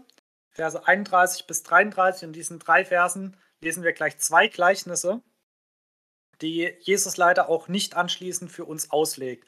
Wir wissen nicht, ob er es den Jüngern irgendwie hinter verschlossener Tür auch noch ausgelegt hat, aber auf jeden Fall schien es Matthäus nicht für so wichtig zu erachten, die Auslegung hier mit aufzuschreiben. Deswegen bin ich sehr gespannt, wie du diese Gleichnisse auslegst. Also das eine ist ja vom Senfkorn, also das Himmelreich gleicht einem Senfkorn, dass ein Mensch nahm und auf einen Acker säte. Und dann wird noch erklärt, das Senfkorn ist das kleinste aller Körner, aber wenn es aufgeht, dann wird daraus ein Baum oder ein großer Strauch, sodass die Vögel unter dem Himmel kommen und wohnen in seinen Zweigen. Also der Mensch sät diesen kleinsten Samen, geht auf, wird ein Baum, die Vögel kommen und nisten drin. Und das zweite Gleichnis ist vom Sauerteig. Also ein anderes Gleichnis sagt er ihnen, der Himmel gleicht einem Sauerteig, den eine Frau nahm und unter einen halben Zentner Mehl mengte, bis es ganz durchsäuert war. Willst du mit deinen Auslegungen beginnen, weil ich da wirklich gespannt bin, auf welche Auslegungsvariante du gekommen bist? Wie gesagt, ich habe mir selber eine im Kopf hergeleitet und musste die dann aber deutlich korrigieren. Deswegen bin ich mal sehr gespannt, was so deine Gedanken dazu sind. Ja, gerne. Also wie du schon gesagt hast, das sind zwei sehr knapp gehaltene Gleichnisse, auch noch ohne Auslegung. Deswegen ist das auch ein bisschen schwierig. Man muss quasi schon ein bisschen interpretieren. Und gerade beim ersten, beim Senfkorn bin ich habe schon mal angesprochen, ich bin ein sehr faktenbasierter Mensch. Mir ist immer Akkuratheit und ist mir wichtig. Und da stolpert man natürlich gleich mal über diesen Senf. Ne? Was soll hier jetzt dieser Senf? Ne, das ist definitiv nicht der kleinste der Samen. Also ein Birkensamen kann vom Wind hochgetragen werden. Der ist viel, viel kleiner. Und ein Senf ist auch eine einjährige Pflanze. Und selbst die größte Senfart ist der schwarze Senf, habe ich recherchiert. Der wird bis zu 3 Meter hoch und ist auch nur einjährig. Also von einem Baum ist es noch ein bisschen entfernt. An so Sachen hänge ich mich gerne ein bisschen auf. Wobei man da auch natürlich sagen muss, es geht jetzt nicht um Botanik hier im Speziellen. Es geht um das Prinzip. Und das Prinzip, das erklärt er ja eindeutig. Es geht um einen super kleinen Samen, aus dem was sehr, sehr Großes, Stabiles wird. Und gerade noch diese Vögel fand ich noch so ein schöner Punkt, weil das ist ja dann auch ein Nutzen wieder für andere. Ne? Der Baum gibt den Vögeln oben die Möglichkeit, Nester zu bauen, er gibt Schutz, er gibt Schatten. Und dann stehen die beiden ja sehr gleich zusammen, die beiden Gleichnisse. Deswegen habe ich sie mal zusammengefasst, weil sie auch vom Prinzip her in die gleiche Kerbe schlagen. So ein Sauerteig, da braucht man nur ganz klein bisschen und das tut sich dann durch den ganzen Teig, durch Säuern, infiziert immer mehr. Und das Prinzip dahinter ist ja das exponentielle Wachstum. Das ist ja auch was, ob das jetzt irgendwelche wirtschaftlichen Skalierungseffekte sind, wie auch mal exponentielles Wachstum, da stehen Leute normal eigentlich immer drauf. Und deswegen finde ich es so schön, dass man es hier auch sieht, dass aus was ganz, ganz Kleinem, was sehr Großes werden kann. Und das ist ja auch so ein bisschen Gottes Ding, wo jetzt steht, das Senfkorn sei das kleinste unter den Samen, habe ich gleich an das Volk Israel denken müssen, wo er zu den Israeliten sagt, ich habe euch nicht erwählt, weil ihr ein großes, krasses Volk seid, sondern warum hat Gott genau die Israeliten erwählt? Er sagt ja, weil ihr das Kleinste unter den Völkern seid. Also Gott nutzt gerne das Allerkleinste und Schwächste, um mitzuarbeiten. Bei Gideon, den hat er berufen, weil er aus der kleinsten Familie, der kleinsten Sippe kam und dann war er auch noch ein ziemlicher Feigling. Und Gott nutzt halt gerne das kleine Schwache. Und das ist das Schöne. Warum nutzt er das kleine Schwache? Damit er zeigen kann, dass er mächtig ist, dass es nicht unsere Kraft ist. Und so ist hier ja auch der Same an sich, der ist ja noch kein Baum. Das Wachstum schenkt wieder der Herr. Also das aus was Kleinem, was Großes werden kann, genau, das kann halt nur durch Gott passieren. Und dann habe ich mir hier noch, genau, gerade beim Sauerteig habe ich dann nochmal an das Salz der Erde denken müssen. Wir sind ja das Salz. Und so ein Sauerteig, klar, der tut sich wirklich effektiv vermehren. Salz wird jetzt nicht mehr, wenn man es in eine Suppe schmeißt, aber es durchdringt ja auch die ganze Suppe. Das war noch so eine Analogie, wo ich so ein bisschen gefunden habe. Wir sind das Salz der Erde, wir sollen wirklich jeden Winkel durchdringen. Beim Sauerteig ist ja nochmal ein bisschen krasser, weil es ja wirklich Sauerteig wird, der restliche Teig. Genau, und dann habe ich noch von einem Ausleger gehört, der gesagt hat, dass es früher ganz normal war, so lange Wachstumsprozesse zu sehen, wie jetzt hier so ein Baum. Ne? Wenn wir heute irgendwo Bäume anpflanzen, dann sollen es schnell wachsende sein, die in spätestens 5 Jahren Früchte tragen. Und früher waren die Leute viel geduldiger. Da hat man mal 3, 4 Generationen an einer Kathedrale gebaut zum Beispiel. Das wird heutzutage auch keiner mehr machen. Wenn ich jetzt als Architekten Gebäude entwerfe und sage, ja, Bauzeit 80 Jahre, da würde ich niemals einen Investor für finden. Ne? Und früher war das halt gang und gäbe. Und so ist es ja auch ein bisschen mit Gottes Reich. Also wir können an das Superklein mitwachsen helfen und darauf vertrauen, dass Gott irgendwann was Großes draus werden lässt, auch wenn wir jetzt noch in diesem kleinen Prozess sind. Und das ist, denke ich, so ein bisschen, kann man es als Appell verstehen, sich auch um die kleinen Dinge zu kümmern. Ich habe jetzt für mich noch so notiert, auf die kleinen Dinge achten, wie zum Beispiel, klassisches Beispiel, einer alten Oma über die Straße helfen. Kann man sagen, naja, das ist halt eine super kleine Sache, ob man das jetzt macht oder nicht, davon wird die Welt auch nicht besser. Aber es ist halt auch eine kleine Sache und es liegt nicht in unserer Hand, was aus einer guten kleinen Tat, aus einem netten Wort, was da später draus wird. Und auch da wieder der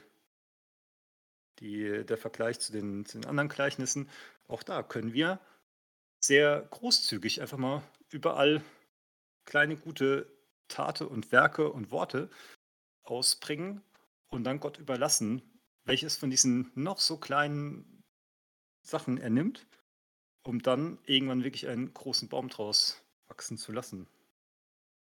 Genau, das waren so meine Erkenntnisse dazu. Ich bin mal gespannt, was du noch für Auslegungen hast. Ja, also mir ging es am Anfang ähnlich wie dir, dass ich diese Gleichnisse als durchweg positiv betrachtet habe. Also du hast ja auch schon gesagt, dass Gott gern was Kleines wählt. Ich muss gerade, als du es so ausgeführt hast, auch noch an den Satz denken, ich glaube, den Paulus sagt, in meiner Schwachheit ist Gott mächtig, und Gott demonstriert es ja immer wieder gerne, dass er das Kleine und Schwache erwählt, um seine Größe zu zeigen. Und genau auch gerade dieser Sauerteig, exponentielles Wachstum, das was man gibt, ein bisschen was hinzu. Also man nimmt ja einen großen Teig, wie man normales Brot backt, gibt ein bisschen Sauerteig hinzu und lässt es dann 1-2 Tage langsam vor sich hin arbeiten und nachher hat man einen kompletten Sauerteigbrot. Also sowas, man macht einfach was und es geht von alleine. Und gerade bei dem Sauerteig-Gleichnis hatte ich aber auch noch im Hinterkopf, dass Sauerteig in der Bibel ganz oft für negative Sachen steht. Wir haben bei Jesus mehrfach die Warnung, hütet euch vor dem Sauerteig der Pharisäer und der Sadduzäer. Und auch im Alten Testament, wenn wir ans Passafest denken, da sind die Israeliten ja auch darauf hingewiesen worden, dass sie allen Sauerteig aus ihren Hütten rauskehren sollen. Also die haben da 3 Tage haben sie Großputz gemacht und es musste dann noch einer der Ältesten durchs Haus gehen. Oder der Hausvater musste nochmal durchs Haus gehen und nochmal kontrollieren, ob ja kein Sauerteig mehr da ist, bevor sie das Passafest feiern konnten. Und genau, also dieses Sauerteig steht eigentlich in der Bibel durchweg als was Negatives. Auch bei den Speisopfern, wenn Brot geopfert wird, ist immer ungesäuertes Brot gemeint. Außer vielleicht noch so als kleiner Nebenfakt, beim Pfingstfest ist das einzige Fest, wo gesäuerte Brote verwendet werden dürfen, aber sie müssen durchgebacken sein. Also sie müssen durchs Feuer gehen und auch da wird ja, der Sauerteig ist ja lebendige Mikroorganismen, die so eine Milchsäuregärung veranstalten und dadurch den Teig aufgehen lassen. Und durchs Backen, durchs Feuer gehen, werden sie natürlich abgetötet. Also da wird der Sauerteig neutralisiert. Und ich hatte im Hinterkopf schon, dass man auch dieses Gleichnis durchaus so negativ auslegen kann. Das ist Himmelreich. Habe ich jetzt verschiedene Ausleger gehört, die sagen, das ist nicht der Himmel, sondern die Gemeinde gemeint, also das Himmelreich hier auf Erden, also die Gemeinde, alle, die sich Christen nennen. Und die gleicht jetzt einem Sauerteig. Und dass das so negativ bezeichnet wird, also es ist ein Brotteig und da kommt jetzt ein bisschen was Schlechtes rein. Und sobald ein bisschen was Schlechtes drinnen ist und man das einfach vor sich hinlaufen lässt, wird alles schlecht. Also das, was ich und was ja auch du anfangs als so eine positive Entwicklung gesehen habe, so ein bisschen Reich Gottes reicht, das kommt in ein Herz rein und zack, hat man ganzen Christen. Aber das Problem ist ja auch bei schlechten Dingen, wenn man die von sich aus laufen lässt, wird alles schlecht. Und auch da haben wir sowohl im Alten Testament, also später im Neuen Testament, ja immer wieder die Aufforderung, uns von allem Schlechten stark zu distanzieren. Dass wir auf ihr Lehre Acht haben sollen, dass wir die aus unseren Mitten ausschließen sollen, dass wir keine Sünde in unserem Herzen, aber auch in unseren Gemeinden dulden sollen. Im Korintherbrief lesen wir, wie Paulus die Korinther nochmal richtig am Schlawittel packt und ihnen ins Gewissen redet, dass sie Sünde in ihrer Gemeinde toleriert haben und dass sie das auf keinen Fall dürfen. Im Alten Testament lesen wir, dass wir keinen Ochsen und Esel unter ein Joch binden sollen. Also wir sollen nicht durchmischen, nicht Gutes und Schlechtes durchmischen. Wird dort auch auf Ehen zwischen Juden und Nichtjuden bezogen, dass sie da auch ja, nicht zu Fall kommen sollen.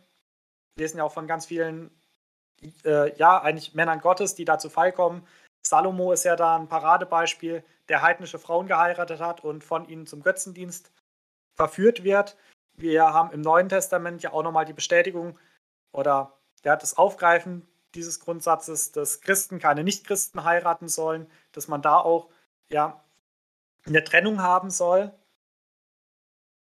Und deswegen hier dann auch die Warnung, wir müssen aufpassen, dass nichts Böses in unsere Gemeinden, in unsere Herzen reinkommt. Weil wenn man das dann einfach stehen lässt, dann wird alles schlecht. Und da fand ich ganz spannend, das war was, wo ich von selber nicht drauf gekommen wäre. Die haben da auch gesagt, diese beiden Gleichnisse sagen eigentlich dasselbe. So dieses Senfkorn, das Reich Gottes, was wächst, ist gut. Aber dann die Vögel, die kommen, wie wir es in Vers 32 lesen, die Vögel unter dem Himmel. Dass das ganz oft als Bild für Dämonen verwendet wird. Also Vögel unter dem Himmel, finde ich, hört sich ja erstmal gut an. Man freut sich ja auch, wenn man im Garten ein paar Vögel hat, solange sie nicht alles vollkacken. Aber es ist ja eigentlich was Schönes. Und auch wenn man an das Bild vom Heiligen Geist denkt, der ja auch als Taube dargestellt wird, ist was Gutes. Aber wenn wir zum Beispiel an das erste Gleichnis, was wir besprochen haben, denken, die Vögel, die kommen und den Samen vom Weg wegnehmen. Und es gibt auch noch andere Bibelstellen, die auf diese ja, wo Vögel unter dem Himmel als was Negatives, als was Dämonisches bezeichnet werden. Er hat gesagt, das ist ein ganz natürlicher Weg, dass da, wo das Reich Gottes wächst und gedeiht, dass da dann auch natürlich schlechte Einflüsse reinkommen, dass da auch, so wie wir es im vorigen Gleichnis vom Unkraut und dem Weizen gelesen haben, das ist normal, dass da auch der Feind kommt und böse Sachen sät. Und das ist was, da können wir nicht immer was dagegen machen, wie wir es ja im ersten Gleichnis gelesen haben. Das ist auch was, was leider eine traurige Realität ist. Aber was wir uns auch bewusst machen müssen, dass nicht alles Gold ist, was glänzt, dass nicht alles gut, was bei uns in den Gemeinden ist. Wir sollen auch da wachsam sein und müssen da auch ein offenes Auge haben. Und dass man diese drei Gleichnisse eigentlich, also vom Unkraut, vom Senfkorn und vom Sauerteig, als Warnung für die Christenheit sehen muss. Dass in das Gute, was Gott sät, auch Schlechtes hineinkommt und dass wir uns davor, ja, einfach davor wachsam sein müssen, dass wir uns da nicht beeinflussen lassen, dass aus unserem guten Teig nicht auch noch Sauerteig wird, dass wir nicht auch noch ja, uns aufblähen und weltlich werden. Also Sauerteig ist ganz oft so ein Bild für das Weltliche, für das Sündhafte.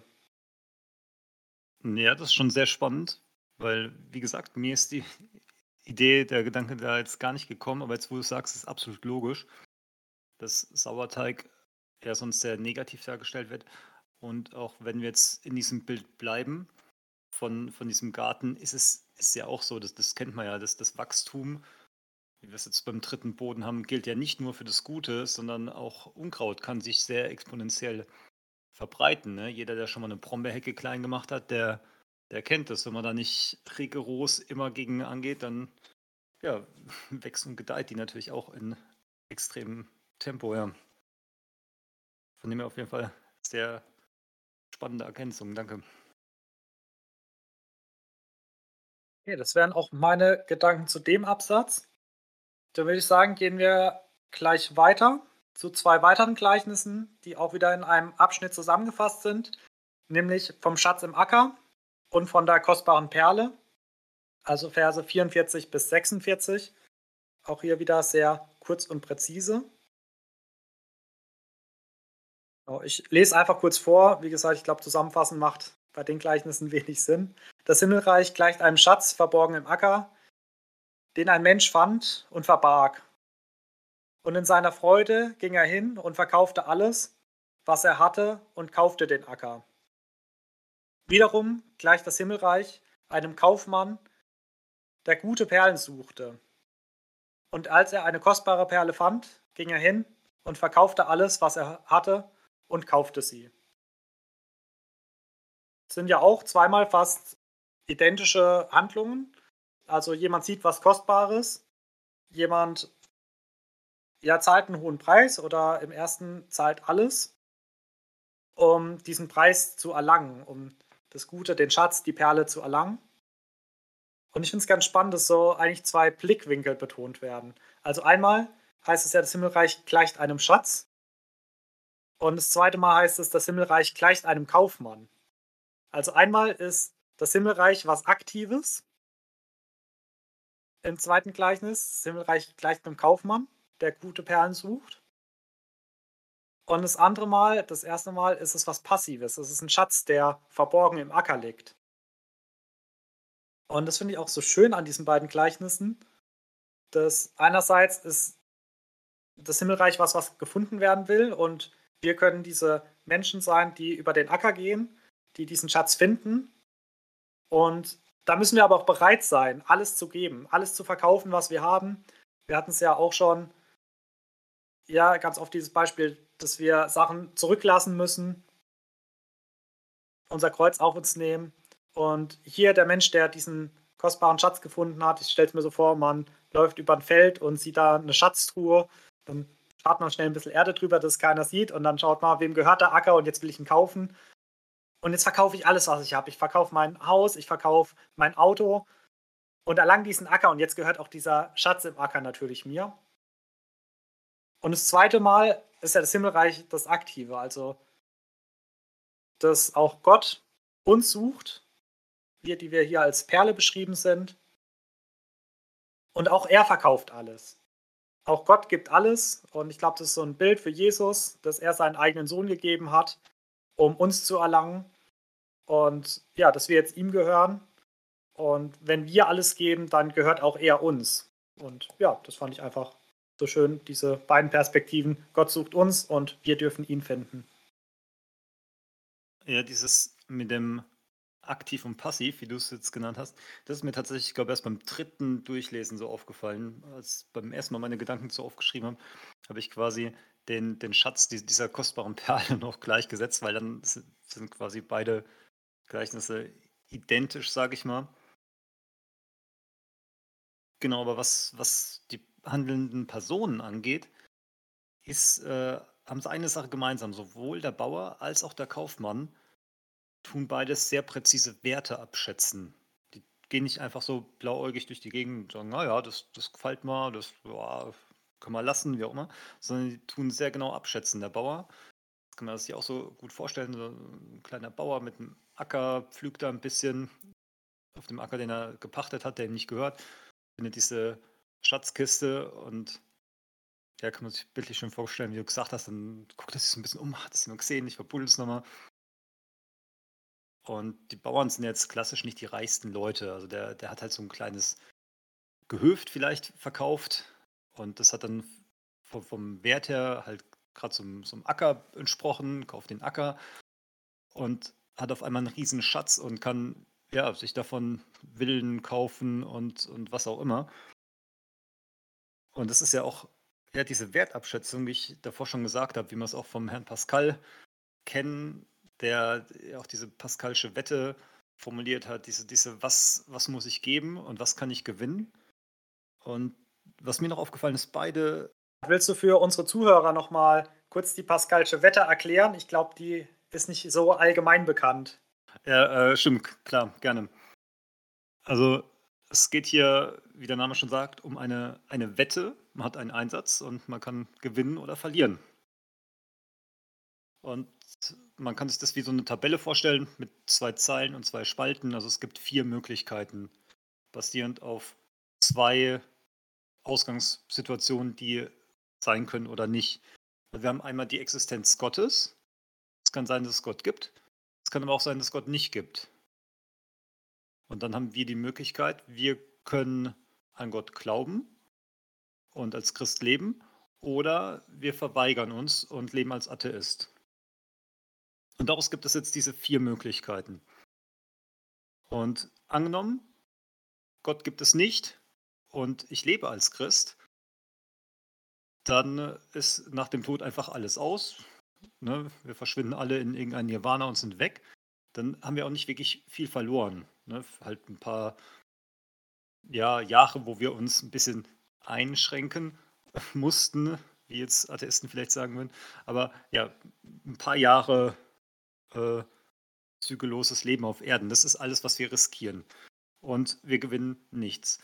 Ne? Wenn wir jetzt sagen, okay, wir glauben nicht an Gott und Gott gibt es wirklich nicht, dann sind wir im selben Nichts. Ne? Das Einzige, was wir da riskieren, ist, oder was halt da passiert, ne? Wir können halt unsere Triebe auf Erden ein bisschen weiter ausleben und ein bisschen, mit geringerer Moral durchs Leben laufen. Und die spannende Möglichkeit ist, was ist, wenn Gott jetzt wirklich existiert und wir leben als ungläubige Menschen? Dann kommen wir nicht in sein Himmelreich, wir kommen in die Hölle. Also mindestens dieses Nichts, eventuell sogar noch schlimmer. Ja? Und die eine Möglichkeit von diesen vieren, wo wir wirklich alles bekommen, ist, wenn es Gott gibt und wir als Christ leben, dann kommen wir in Gottes Herrlichkeit und wir kriegen das alles, was uns hier zugesagt wird. Also der Einsatz ist sehr gering. Der Einsatz im Vergleich zu dem, was wir gewinnen können, sind kleine Einschränkungen. Also für manche Leute sind es auch größere Einschränkungen hier auf Erden, aber für viele Leute ist es halt auch ein erfüllteres Leben. Und das, was man gewinnen kann, ist halt die ganzen Zusagen in der Bibel. Und der Blaise Pascal, der hat anscheinend auch gesagt, wenn, egal wie gering die Wahrscheinlichkeit ist, dass das, was in der Bibel steht, wahr ist, einfach aufgrund dieser Zusage lohnt es sich trotzdem zu glauben. Deswegen finde ich es sehr, sehr spannend. Also gerade wenn wir mal in den Himmel kommen, ob wir ihn dort treffen oder nicht. Und das Schöne ist, er macht halt genau das, was hier in diesem Gleichnis beschrieben steht. Er tut den genauen Wert abschätzen. Er überlegt kurz, was ist dieser Schatz wert? Was ist mein Häuschen wert? Lohnt sich das? Was für ein Risiko gehe ich ein? Ne? So ein kleines Bauernhäuschen zu verkaufen, das ist das Risiko. Ne? Klar, das besteht. Was ist der potenzielle Gewinn? Ein unermesslicher Schatz, der, dessen Wert das auf jeden Fall weit übersteigt. Genau, deswegen habe ich bei diesem Gleichnis sehr an ihn denken müssen. Und dann sind mir noch zwei Sachen aufgefallen in diesem Gleichnis. Zum einen, es geschieht immer aus Freude und es herrscht kein Zwang. Also keiner von beiden wurde gezwungen, die anderen Sachen zu verkaufen. Beim ersten Gleichnis wird sogar erwähnt, dass der Bauer voll Freude alles verkaufte. Aber auch bei diesem Kaufmann kann ich mir gut vorstellen, dass der freudig gemacht hat und dass das halt alles freiwillig war. Hier wurde keiner gesagt, du musst jetzt das Haus aufgeben.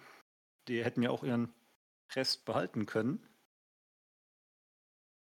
Und eben dieser Rest hat mich nochmal an dieses Unkrautbeispiel erinnert. Also wir haben gute Pflanzen, die Frucht bringen und Unkraut, was einfach nur wächst und nichts bringt. Und das ist jetzt quasi der Tausch. Also was ich hergebe, ist eigentlich nur das Unkraut und ich kriege dafür eine fruchttragende Pflanze. Genau, und deswegen ist das, wo ich sagen würde, jeder, der das wirklich erkennt, diesen Wert, tut sehr gut daran, diesen Tausch einzugehen. Ja, vielleicht noch ein kurzer Gedanke zur Pascalschen Wette. Ich kannte die auch schon, aber ich bin da nicht so der Mega-Fan von. Ich finde, so aus philosophischer Sicht ist sie höchst spannend und dann hat man auch so ein logisches Argument, warum man Christ werden sollte. Aber andererseits, ich glaube, Paulus formuliert es auch im Korintherbrief, so, wenn die Auferstehung Jesu nicht Realität wäre, dann wären wir die ärmsten Leute überhaupt. Also jetzt nicht unbedingt, weil, so wie du sagst, wir ein bisschen was geopfert haben, weil wir jetzt versuchen, moralischer zu leben. Das ist ja nicht der Kern des Christentums. Christen sind ja hoffentlich nicht nur irgendwie moralisch überlegenere Menschen, die sich an ein paar Gebote halten, sondern wir bauen ja unser ganzes Leben, unsere ganze Hoffnung auf Jesus Christus, auf seine Auferstehung, auf sein Leben. Und ich glaube, Hoffnung ist halt wirklich was Grausames, wenn sie unbegründet ist. Also wenn man Leute wirklich fertig machen will, dann gibt man ihnen Hoffnung und zerstört diese. Und wenn unsere Hoffnung tot wäre, wenn Jesus nicht leben würde, dann wären wir, so wie Paulus sagt, die ärmsten Leute. Aber wenn unsere Hoffnung lebt, dann sind wir die glücklichsten. Natürlich kann man das dann auch auf diese Wette beziehen. Also wenn unsere Hoffnung lebendig ist, dann sind wir die glücklichsten und sonst sind wir halt die ärmsten, aber sehr zeitlich beschränkt. Also gerade wenn man da mit der endlichen Erdenzeit, was ist uns gegeben, 80 bis maximal 120 Jahre. Notfalls haben wir das halt aufs Spiel gesetzt und im Idealfall kriegen wir das ewige Leben. Und ja, ich finde, wie gesagt, diese Wette, dieser ein bisschen philosophische Ansatz ist ganz nett vielleicht, um in eine Diskussion reinzukommen, um Nichtchristen auch mal so einen Anstoß zu geben. Aber es darf halt nicht mein Fundament sein, sondern mein Fundament muss ja dann in Jesus gegründet sein. Ich brauche eine persönliche Beziehung zu ihm. Ich muss in meinem Herzen wissen, dass Jesus lebt. Und ja, wie gesagt, zum Nichtchristen ansprechen und ins Nachdenken bringen vielleicht ganz nett, aber nicht als Fundament für Christen geeignet. Ja, also ich denke, man kann es einfach grob zusammenfassen als spannendes Gedankenexperiment, was zum Nachdenken anregt, darf es aber natürlich auch nicht überstrapazieren. Und gerade deswegen finde ich halt auch die Überlegung so spannend, ob wir den Pascal im Himmel wiedersehen werden. Wollen wir dann mit dem nächsten Gleichnis weitermachen? Wenn ich die Einteilung richtig im Kopf hatte, müssen wir jetzt bei Vers 47 angekommen sein. Genau, 47 bis 52, das Gleichnis vom Fischernetz.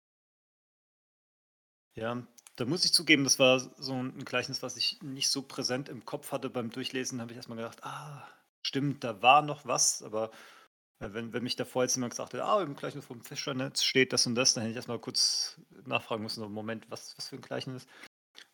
Weil es halt gerade im Vergleichnis zum Seemann und so ein doch eher unbekannteres Gleichnis ist. Also auch nochmal grob zusammengefasst, es geht um das Reich Gottes, ist wie ein Fischernetz, was halt alle Fische aus dem See rausholt und danach wird sortiert. Die guten Fische werden verwertet und die schlechten werden entsorgt. Jetzt denkt man zuerst natürlich, heutzutage undenkbar, ne? Der ganze Beifang, das ist umwelttechnisch natürlich nicht gut. Aber das ist hier natürlich nicht der Punkt. Das war auch damals nicht das Problem der Leute. Also die Fischernetze damals, die waren jetzt nicht so, dass da wirklich Arten bedroht worden wären. Was natürlich viel spannender ist, es erinnert unglaublich nochmal an dieses Unkrautbeispiel. Also es gibt diese Zwischenzeit, in der alle Fische, die genießbaren und die ungenießbaren, sich zusammen im See tummeln und am Schluss kommt das Gericht. Es kommt die Ernte oder es kommt das Netz. Und auch hier haben wir natürlich diese Wiederholung. Also zwei Gleichnisse, die dasselbe aussagen. Da ist für uns wieder, es ist wichtig, weil sonst hätte das ja auch bei einem Gleichnis belassen können. Und was hier nochmal ein bisschen drastischer wird, was bei der Ernte jetzt, da weiß man, ja klar, es gibt halt irgendwann die Ernte. Aber hier bei diesem Netz, wenn man sich bildlich vorstellt, die Fische werden jetzt an Land gezogen, dann gibt es kein Zurück mehr. Also ich habe mir hier notiert, es gibt einen zu spät. Bei der Ernte ist es der Erntezeitpunkt. Kommt bei diesem gleichen Satz nicht so doll raus. Finde ich, ist hier jetzt präsenter, ne? Wenn du dann als Fisch auf einmal im Netz hängst und hochgezogen wirst und weißt, jetzt wirst du geerntet, dann ist die Chance zur Umkehr halt nicht mehr vorhanden, die man die ganze Zeit davor in dieser Gnadenzeit hatte. Und das ist halt auch so ein Punkt, der gerne verleugnet wird, auch von Christen. Habe ich auch in einer Predigt gehört, Ist auch relativ bekannter Satz. Nirgendwo wird so häufig gelogen wie bei Beerdigungen. Einfach dieses Verleugnung, dass es halt auch zu spät sein kann, dass auch Leute abfallen. Und dann hilft es auch nichts, wenn wir uns das schön reden. Und genau, deswegen finde ich, tut das Gleichnis, auch wenn es ähnlich ist wie das Unkraut, nochmal ein bisschen mehr diese Drastik dahinter, diese Dramatik, dass man wirklich sich bedenken muss, dass es halt auch diese Ernte gibt. Ansonsten habe ich dazu jetzt gar nicht mehr so viel, weil, wie gesagt, ein bisschen Wiederholung ist.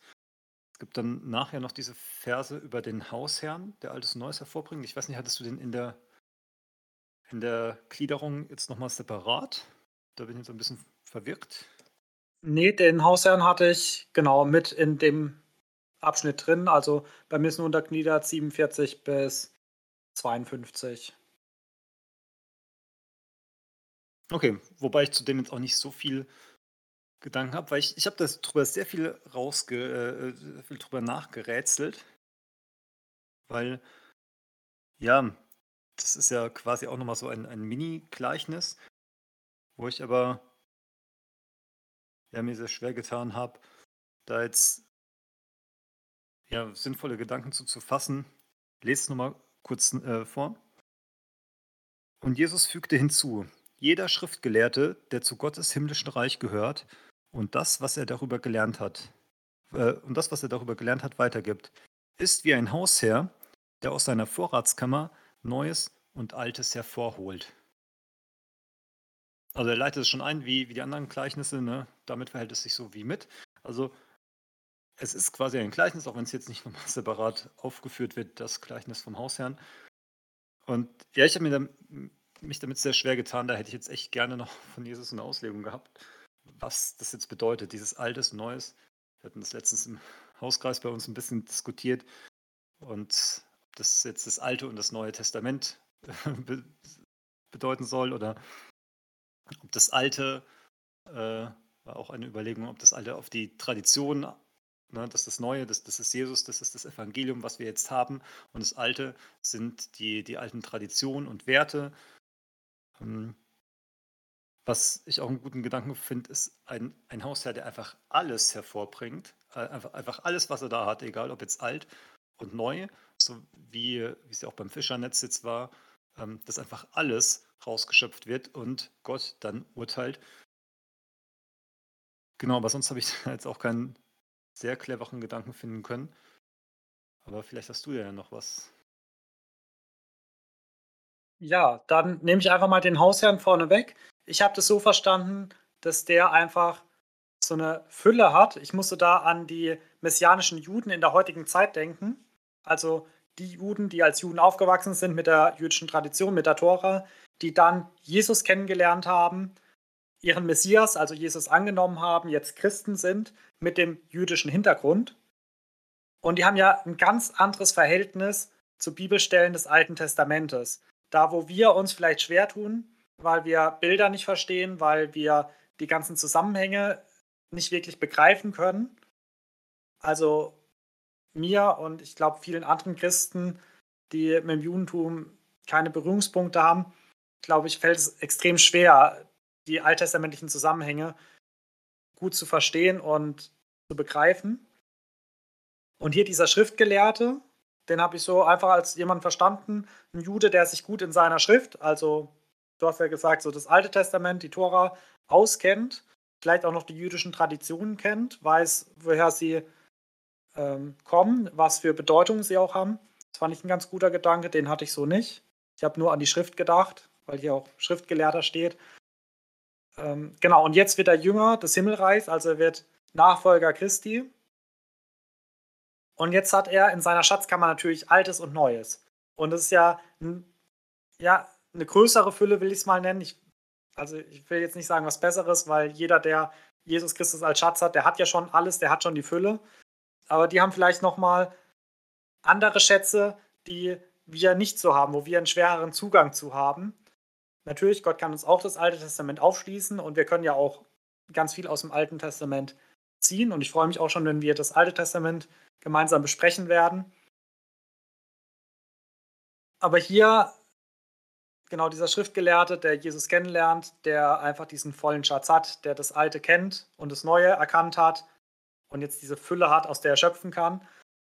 Und schön finde ich, dass es hier dieser Hausherr ist, der das jetzt auch hervorholt. Der vergräbt es nicht, er sagt nicht, okay, ich hab's und ihr nicht, sondern er kann es jetzt auch wieder teilen. Er kann das rauskramen und kann es seinen Nachbarn zeigen, kann es den anderen Leuten in seinem Haus zeigen und kann ja da Anteil geben. Und das finde ich auch das Schöne, dass ja Leute, die sich mit dem Judentum besser auskennen, weil sie ja selber aus dem Hintergrund kommen oder weil sie sich da viel reingelesen haben, die können mir zum Beispiel das Alte Testament so auslegen, dass ich wieder neu begeistert bin, dass ich da Zusammenhänge erkennen und verstehen darf, die ich davor mit eigenen Gedanken gar nicht nachvollziehen konnte.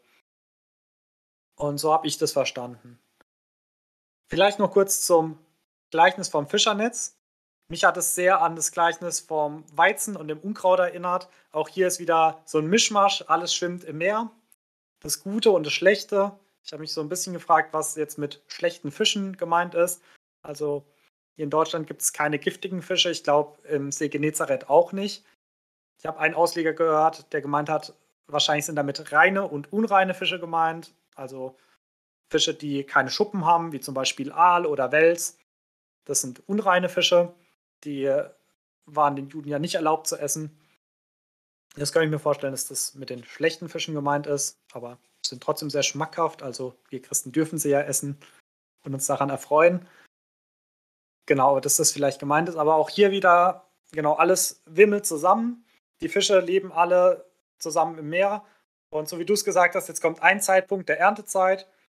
Fand ich auch nochmal schön, dass du es betont hast. Ich fand es zwar im Gleichnis vom Weizen jetzt auch nicht unverständlich. Also diese Erntezeit, es kommt jemand und schneidet alles und sammelt dann kann sich das Unkraut nicht mehr entscheiden. Ich will doch lieber Weizen sein.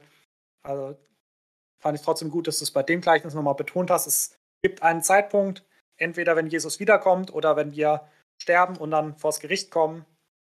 Es gibt ja auch den Bibelvers, der Mensch ist aber einmal zu leben, dann aber das Gericht. Oder auch einen sehr schönen Vers, ich glaube aus Sprüche oder Prediger, Herr, bedenke uns, dass wir sterben müssen, auf dass wir klug werden. Genau, du hast ja auch da schon den Bogen zu den Beerdigungen gezogen, wo gerne vertröstet wird, auch ja, wenn Nichtchristen beerdigt werden, die den Heiland abgelehnt haben. Natürlich, wir wissen nicht, wie es in der Sekunde ihres Todes aussah, ob sie da doch noch eine Erkenntnis hatten, von der wir alle nichts wissen. Aber wir müssen sagen, wenn sie Jesus nicht angenommen haben, dann kommt trotzdem das Gericht und dann sieht es halt nicht so gut aus. Beziehungsweise, ja, dann sieht es richtig schlecht aus. Und ja, alle, die entweder gutes Getreide sind oder gute Fische sind, die dürfen sich freuen.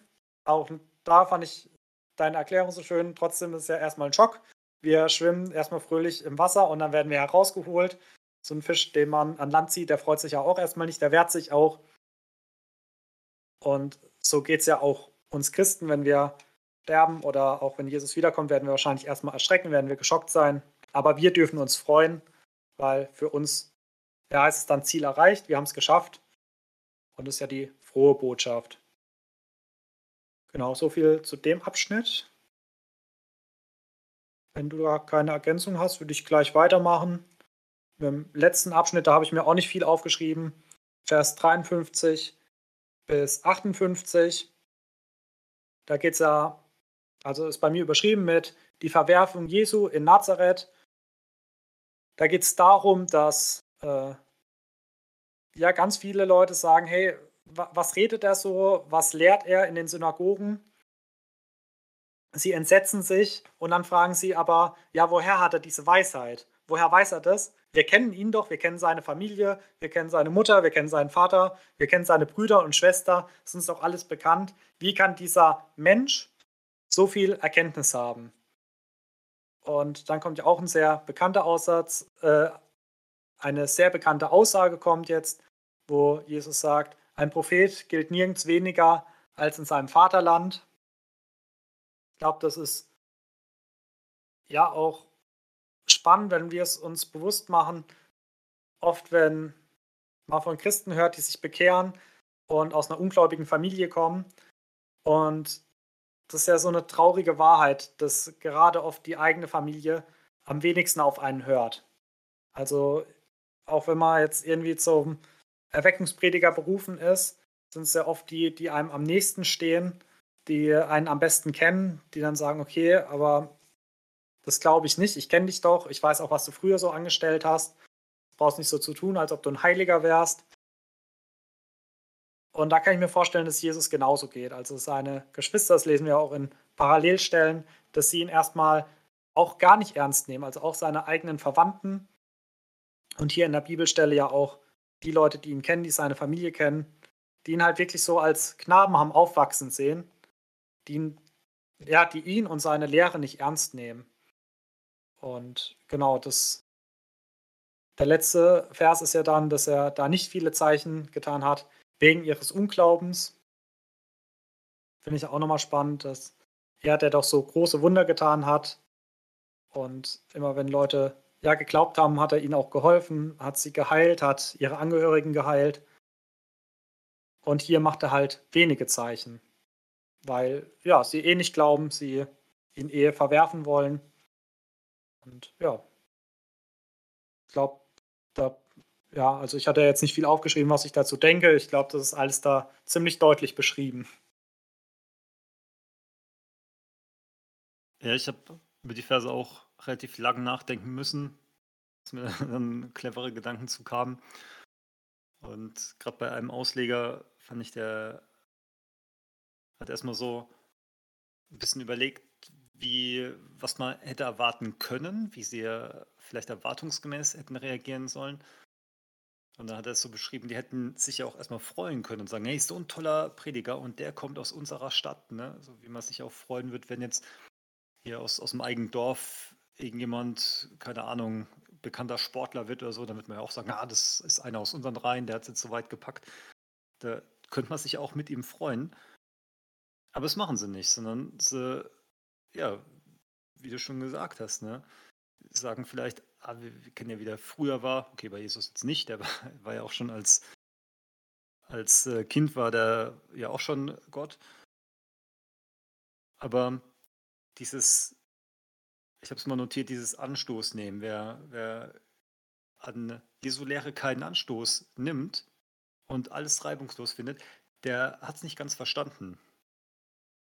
Und das geht einem ja auch selber so, wenn man die Bibel liest und man stolpert nirgendwo drüber und man denkt immer nur, klar, sehe ich auch so, finde ich gut, dann ist die Wahrscheinlichkeit, dass man es komplett missinterpretiert, leider sehr hoch. Und das, finde ich, hat auch so einen hohen Anwendungscharakter, dass wir immer selber auch gucken sollen, dass wir uns überprüfen sollen, wo ecken wir an, wo können wir noch uns verbessern oder uns korrigieren lassen. Und da halt auch keine Routine reinkommen lassen, zu sagen, der Jesus hat mal wieder gesagt, macht er häufiger. Und das ist, denke ich, halt auch die Gefahr hier in seiner Heimat. Die kennen den halt von früh auf und sagen dann halt so, klar, den haben wir schon in Aufträgen gehört, den lassen wir mal noch ein bisschen erzählen. Und genau, dann tut er da auch wieder weniger Wunder machen. Dann nochmal an die Perlen vor die Säue gedacht, also da, wo aus den Wundern kein Glauben hervorgeht, da ist Jesus dann halt auch sparsamer damit und tut keine Perlen vor die Säue. Wozu hier jetzt noch groß Wunder machen, wenn daraus kein Glauben mehr wird? Und das ist ja auch so eine Sache, die man bei sich selber ein bisschen reflektieren kann. Wenn ich jetzt Gottes Wirken sehe und ich tue das nur so ab und sage, passt schon. Ne? Ich habe ja viel gebetet, viel gespendet, das habe ich jetzt eigentlich schon erwartet, dass es mir jetzt auch gut geht. Dann ist es nichts, wo Gott motiviert ist, das auch weiterzumachen. Von dem her, finde ich, hat gerade das einen sehr hohen Anwendungscharakter. Weil das heißt ja auch, bei mir ist überschrieben mit Jesus in seiner Heimatstadt Nazareth. Also Jesus in seiner Heimat. Und wir als gläubige Christen, wir gehören ja zur Heimat. Also wenn jetzt Jesus in eine Gemeinde geht, dann geht er quasi zu seiner Braut, zu seiner Heimat, wie auch immer, ne, wie wir es schon in den Kapiteln davor hatten, wir gehören jetzt zu seiner Familie, wir sind seine Brüder und seine Mutter und deswegen müssen wir halt aufpassen, dass wir da jetzt nicht auch ja, dem verfallen und das als Routine, als ein, ah ja, klar, dass wir das so abtun. Von dem her finde ich, ist es einerseits so ein bisschen, ne, die damalige Zeit, seine echte Stadt, aber auch ein bisschen, finde ich, kann man es als Warnung für uns interpretieren, dass wir ja da nicht auch ja, dazu verleitet sind, das einfach so abzutun. Dann sind wir, glaube ich, auch schon durch. Ich habe mir da jetzt bei der Frage, was wir denn mit in den Alltag nehmen wollen, tatsächlich ein bisschen schwer getan, weil es einfach so unglaublich viel ist. Es war ja ein Kapitel der Fülle an Weisheiten, die man im Alltag umsetzen kann. Deswegen habe ich mir jetzt tatsächlich 3 Stück rausgeschrieben, was eigentlich schlecht ist, weil wenn ich viele habe, dann ist die Wahrscheinlichkeit, dass was davon wirklich umsetzt, geringer. Dann darfst du uns natürlich trotzdem alle 3 mitteilen und vielleicht fällt dir dann aber auch noch einer der 3 Punkte auf, wo du sagst, da willst du deinen Fokus besonders drauf legen. Genau, zum einen habe ich mir überlegt, dass es spannend ist, diese Zwischenzeit bewusster wahrzunehmen, dieses Wissen, wir sind jetzt Fische mit anderen Fischen, wir sind Pflanzen mit anderen Pflanzen zusammen.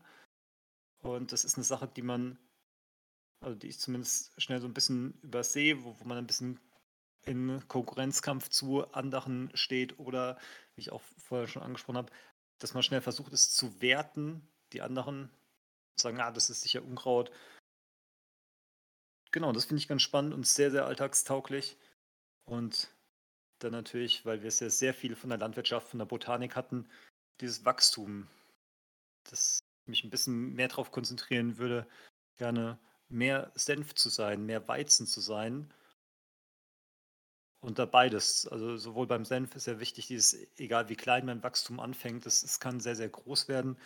Und auch beim Weizen, dieses, man will überreich Frucht bringen.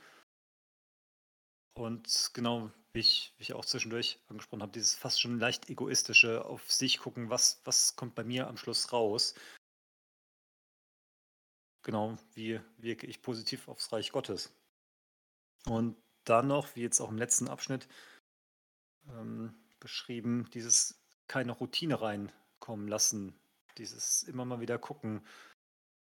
Ja, habe ich Punkte, wo Jesus mir ein bisschen auf den Fuß tritt, wo er mich auf was hinweist, wo ich arbeiten muss? Oder bin ich in Gefahr, Sachen zu schön zu reden und zu sagen, ja, das kriege ich hin?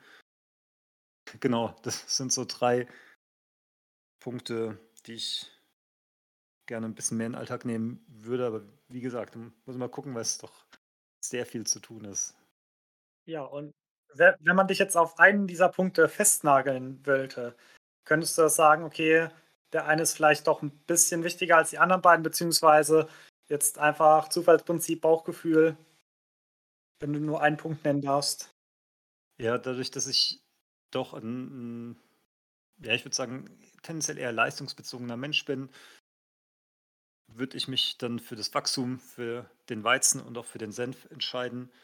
Und da natürlich mit speziellem Fokus, auch mit ganz kleinen Dingen, kann man gutes Wachstum verursachen und ich muss jetzt nicht die komplette Erweckungsbewegung anstoßen, damit es ja Wachstum für Gottes Reich ist, sondern ich darf wirklich in allerkleinsten Sachen, ob die Menschen das jetzt sehen oder nicht, bewundert wird oder nicht, darf ich ja an Gottes Reich bauen und zum Wachstum beitragen. Das wäre meine eingedickte Version.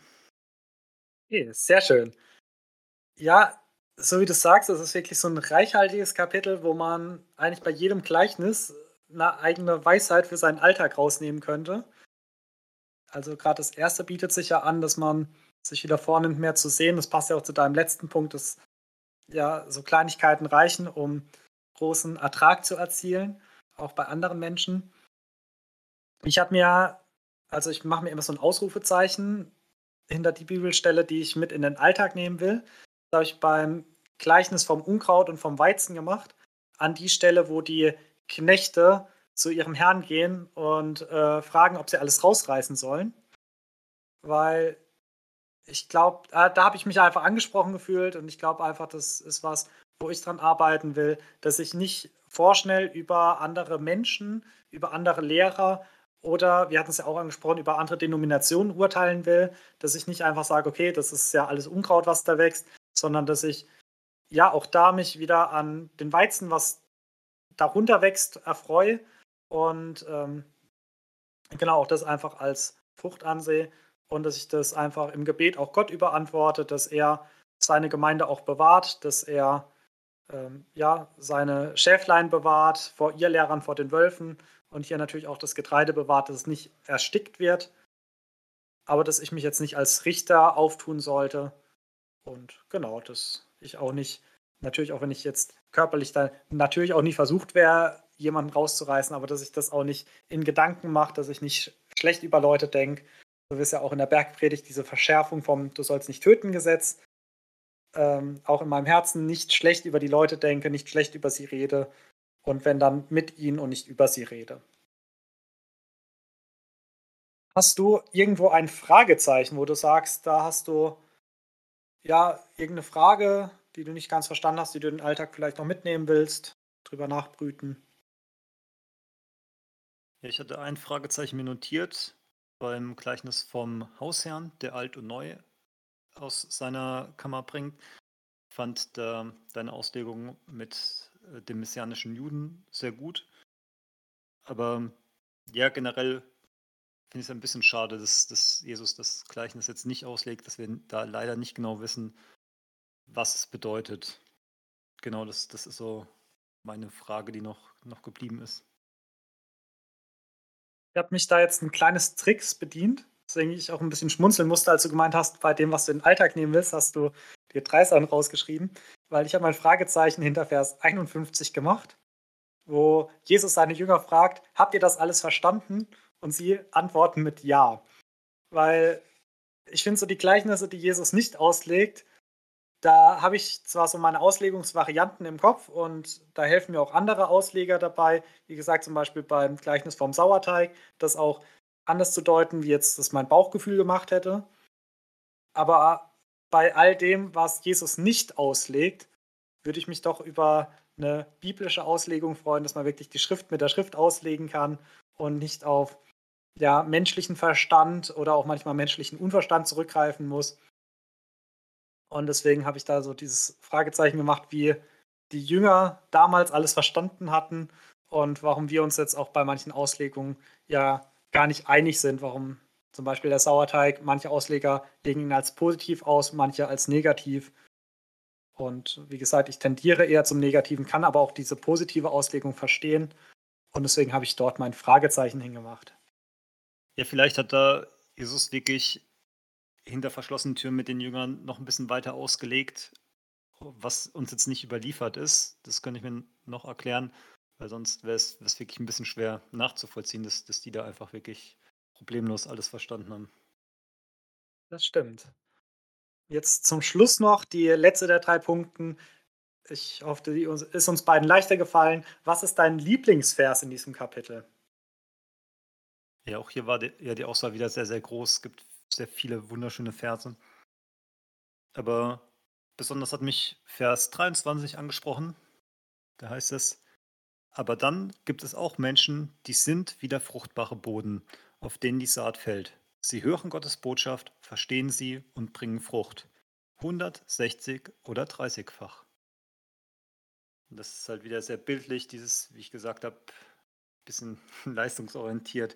Hier wächst was, hier vermehrt sich die Frucht. Und wenn es 30-fach ist, ist 30-fach, ist immer noch ein Vielfaches. Wenn es 100-fach ist, ist 100-fach. Und das ist ein schönes Prinzip, was ja halt dieses göttliche Prinzip des Wachstums und der Frucht ist.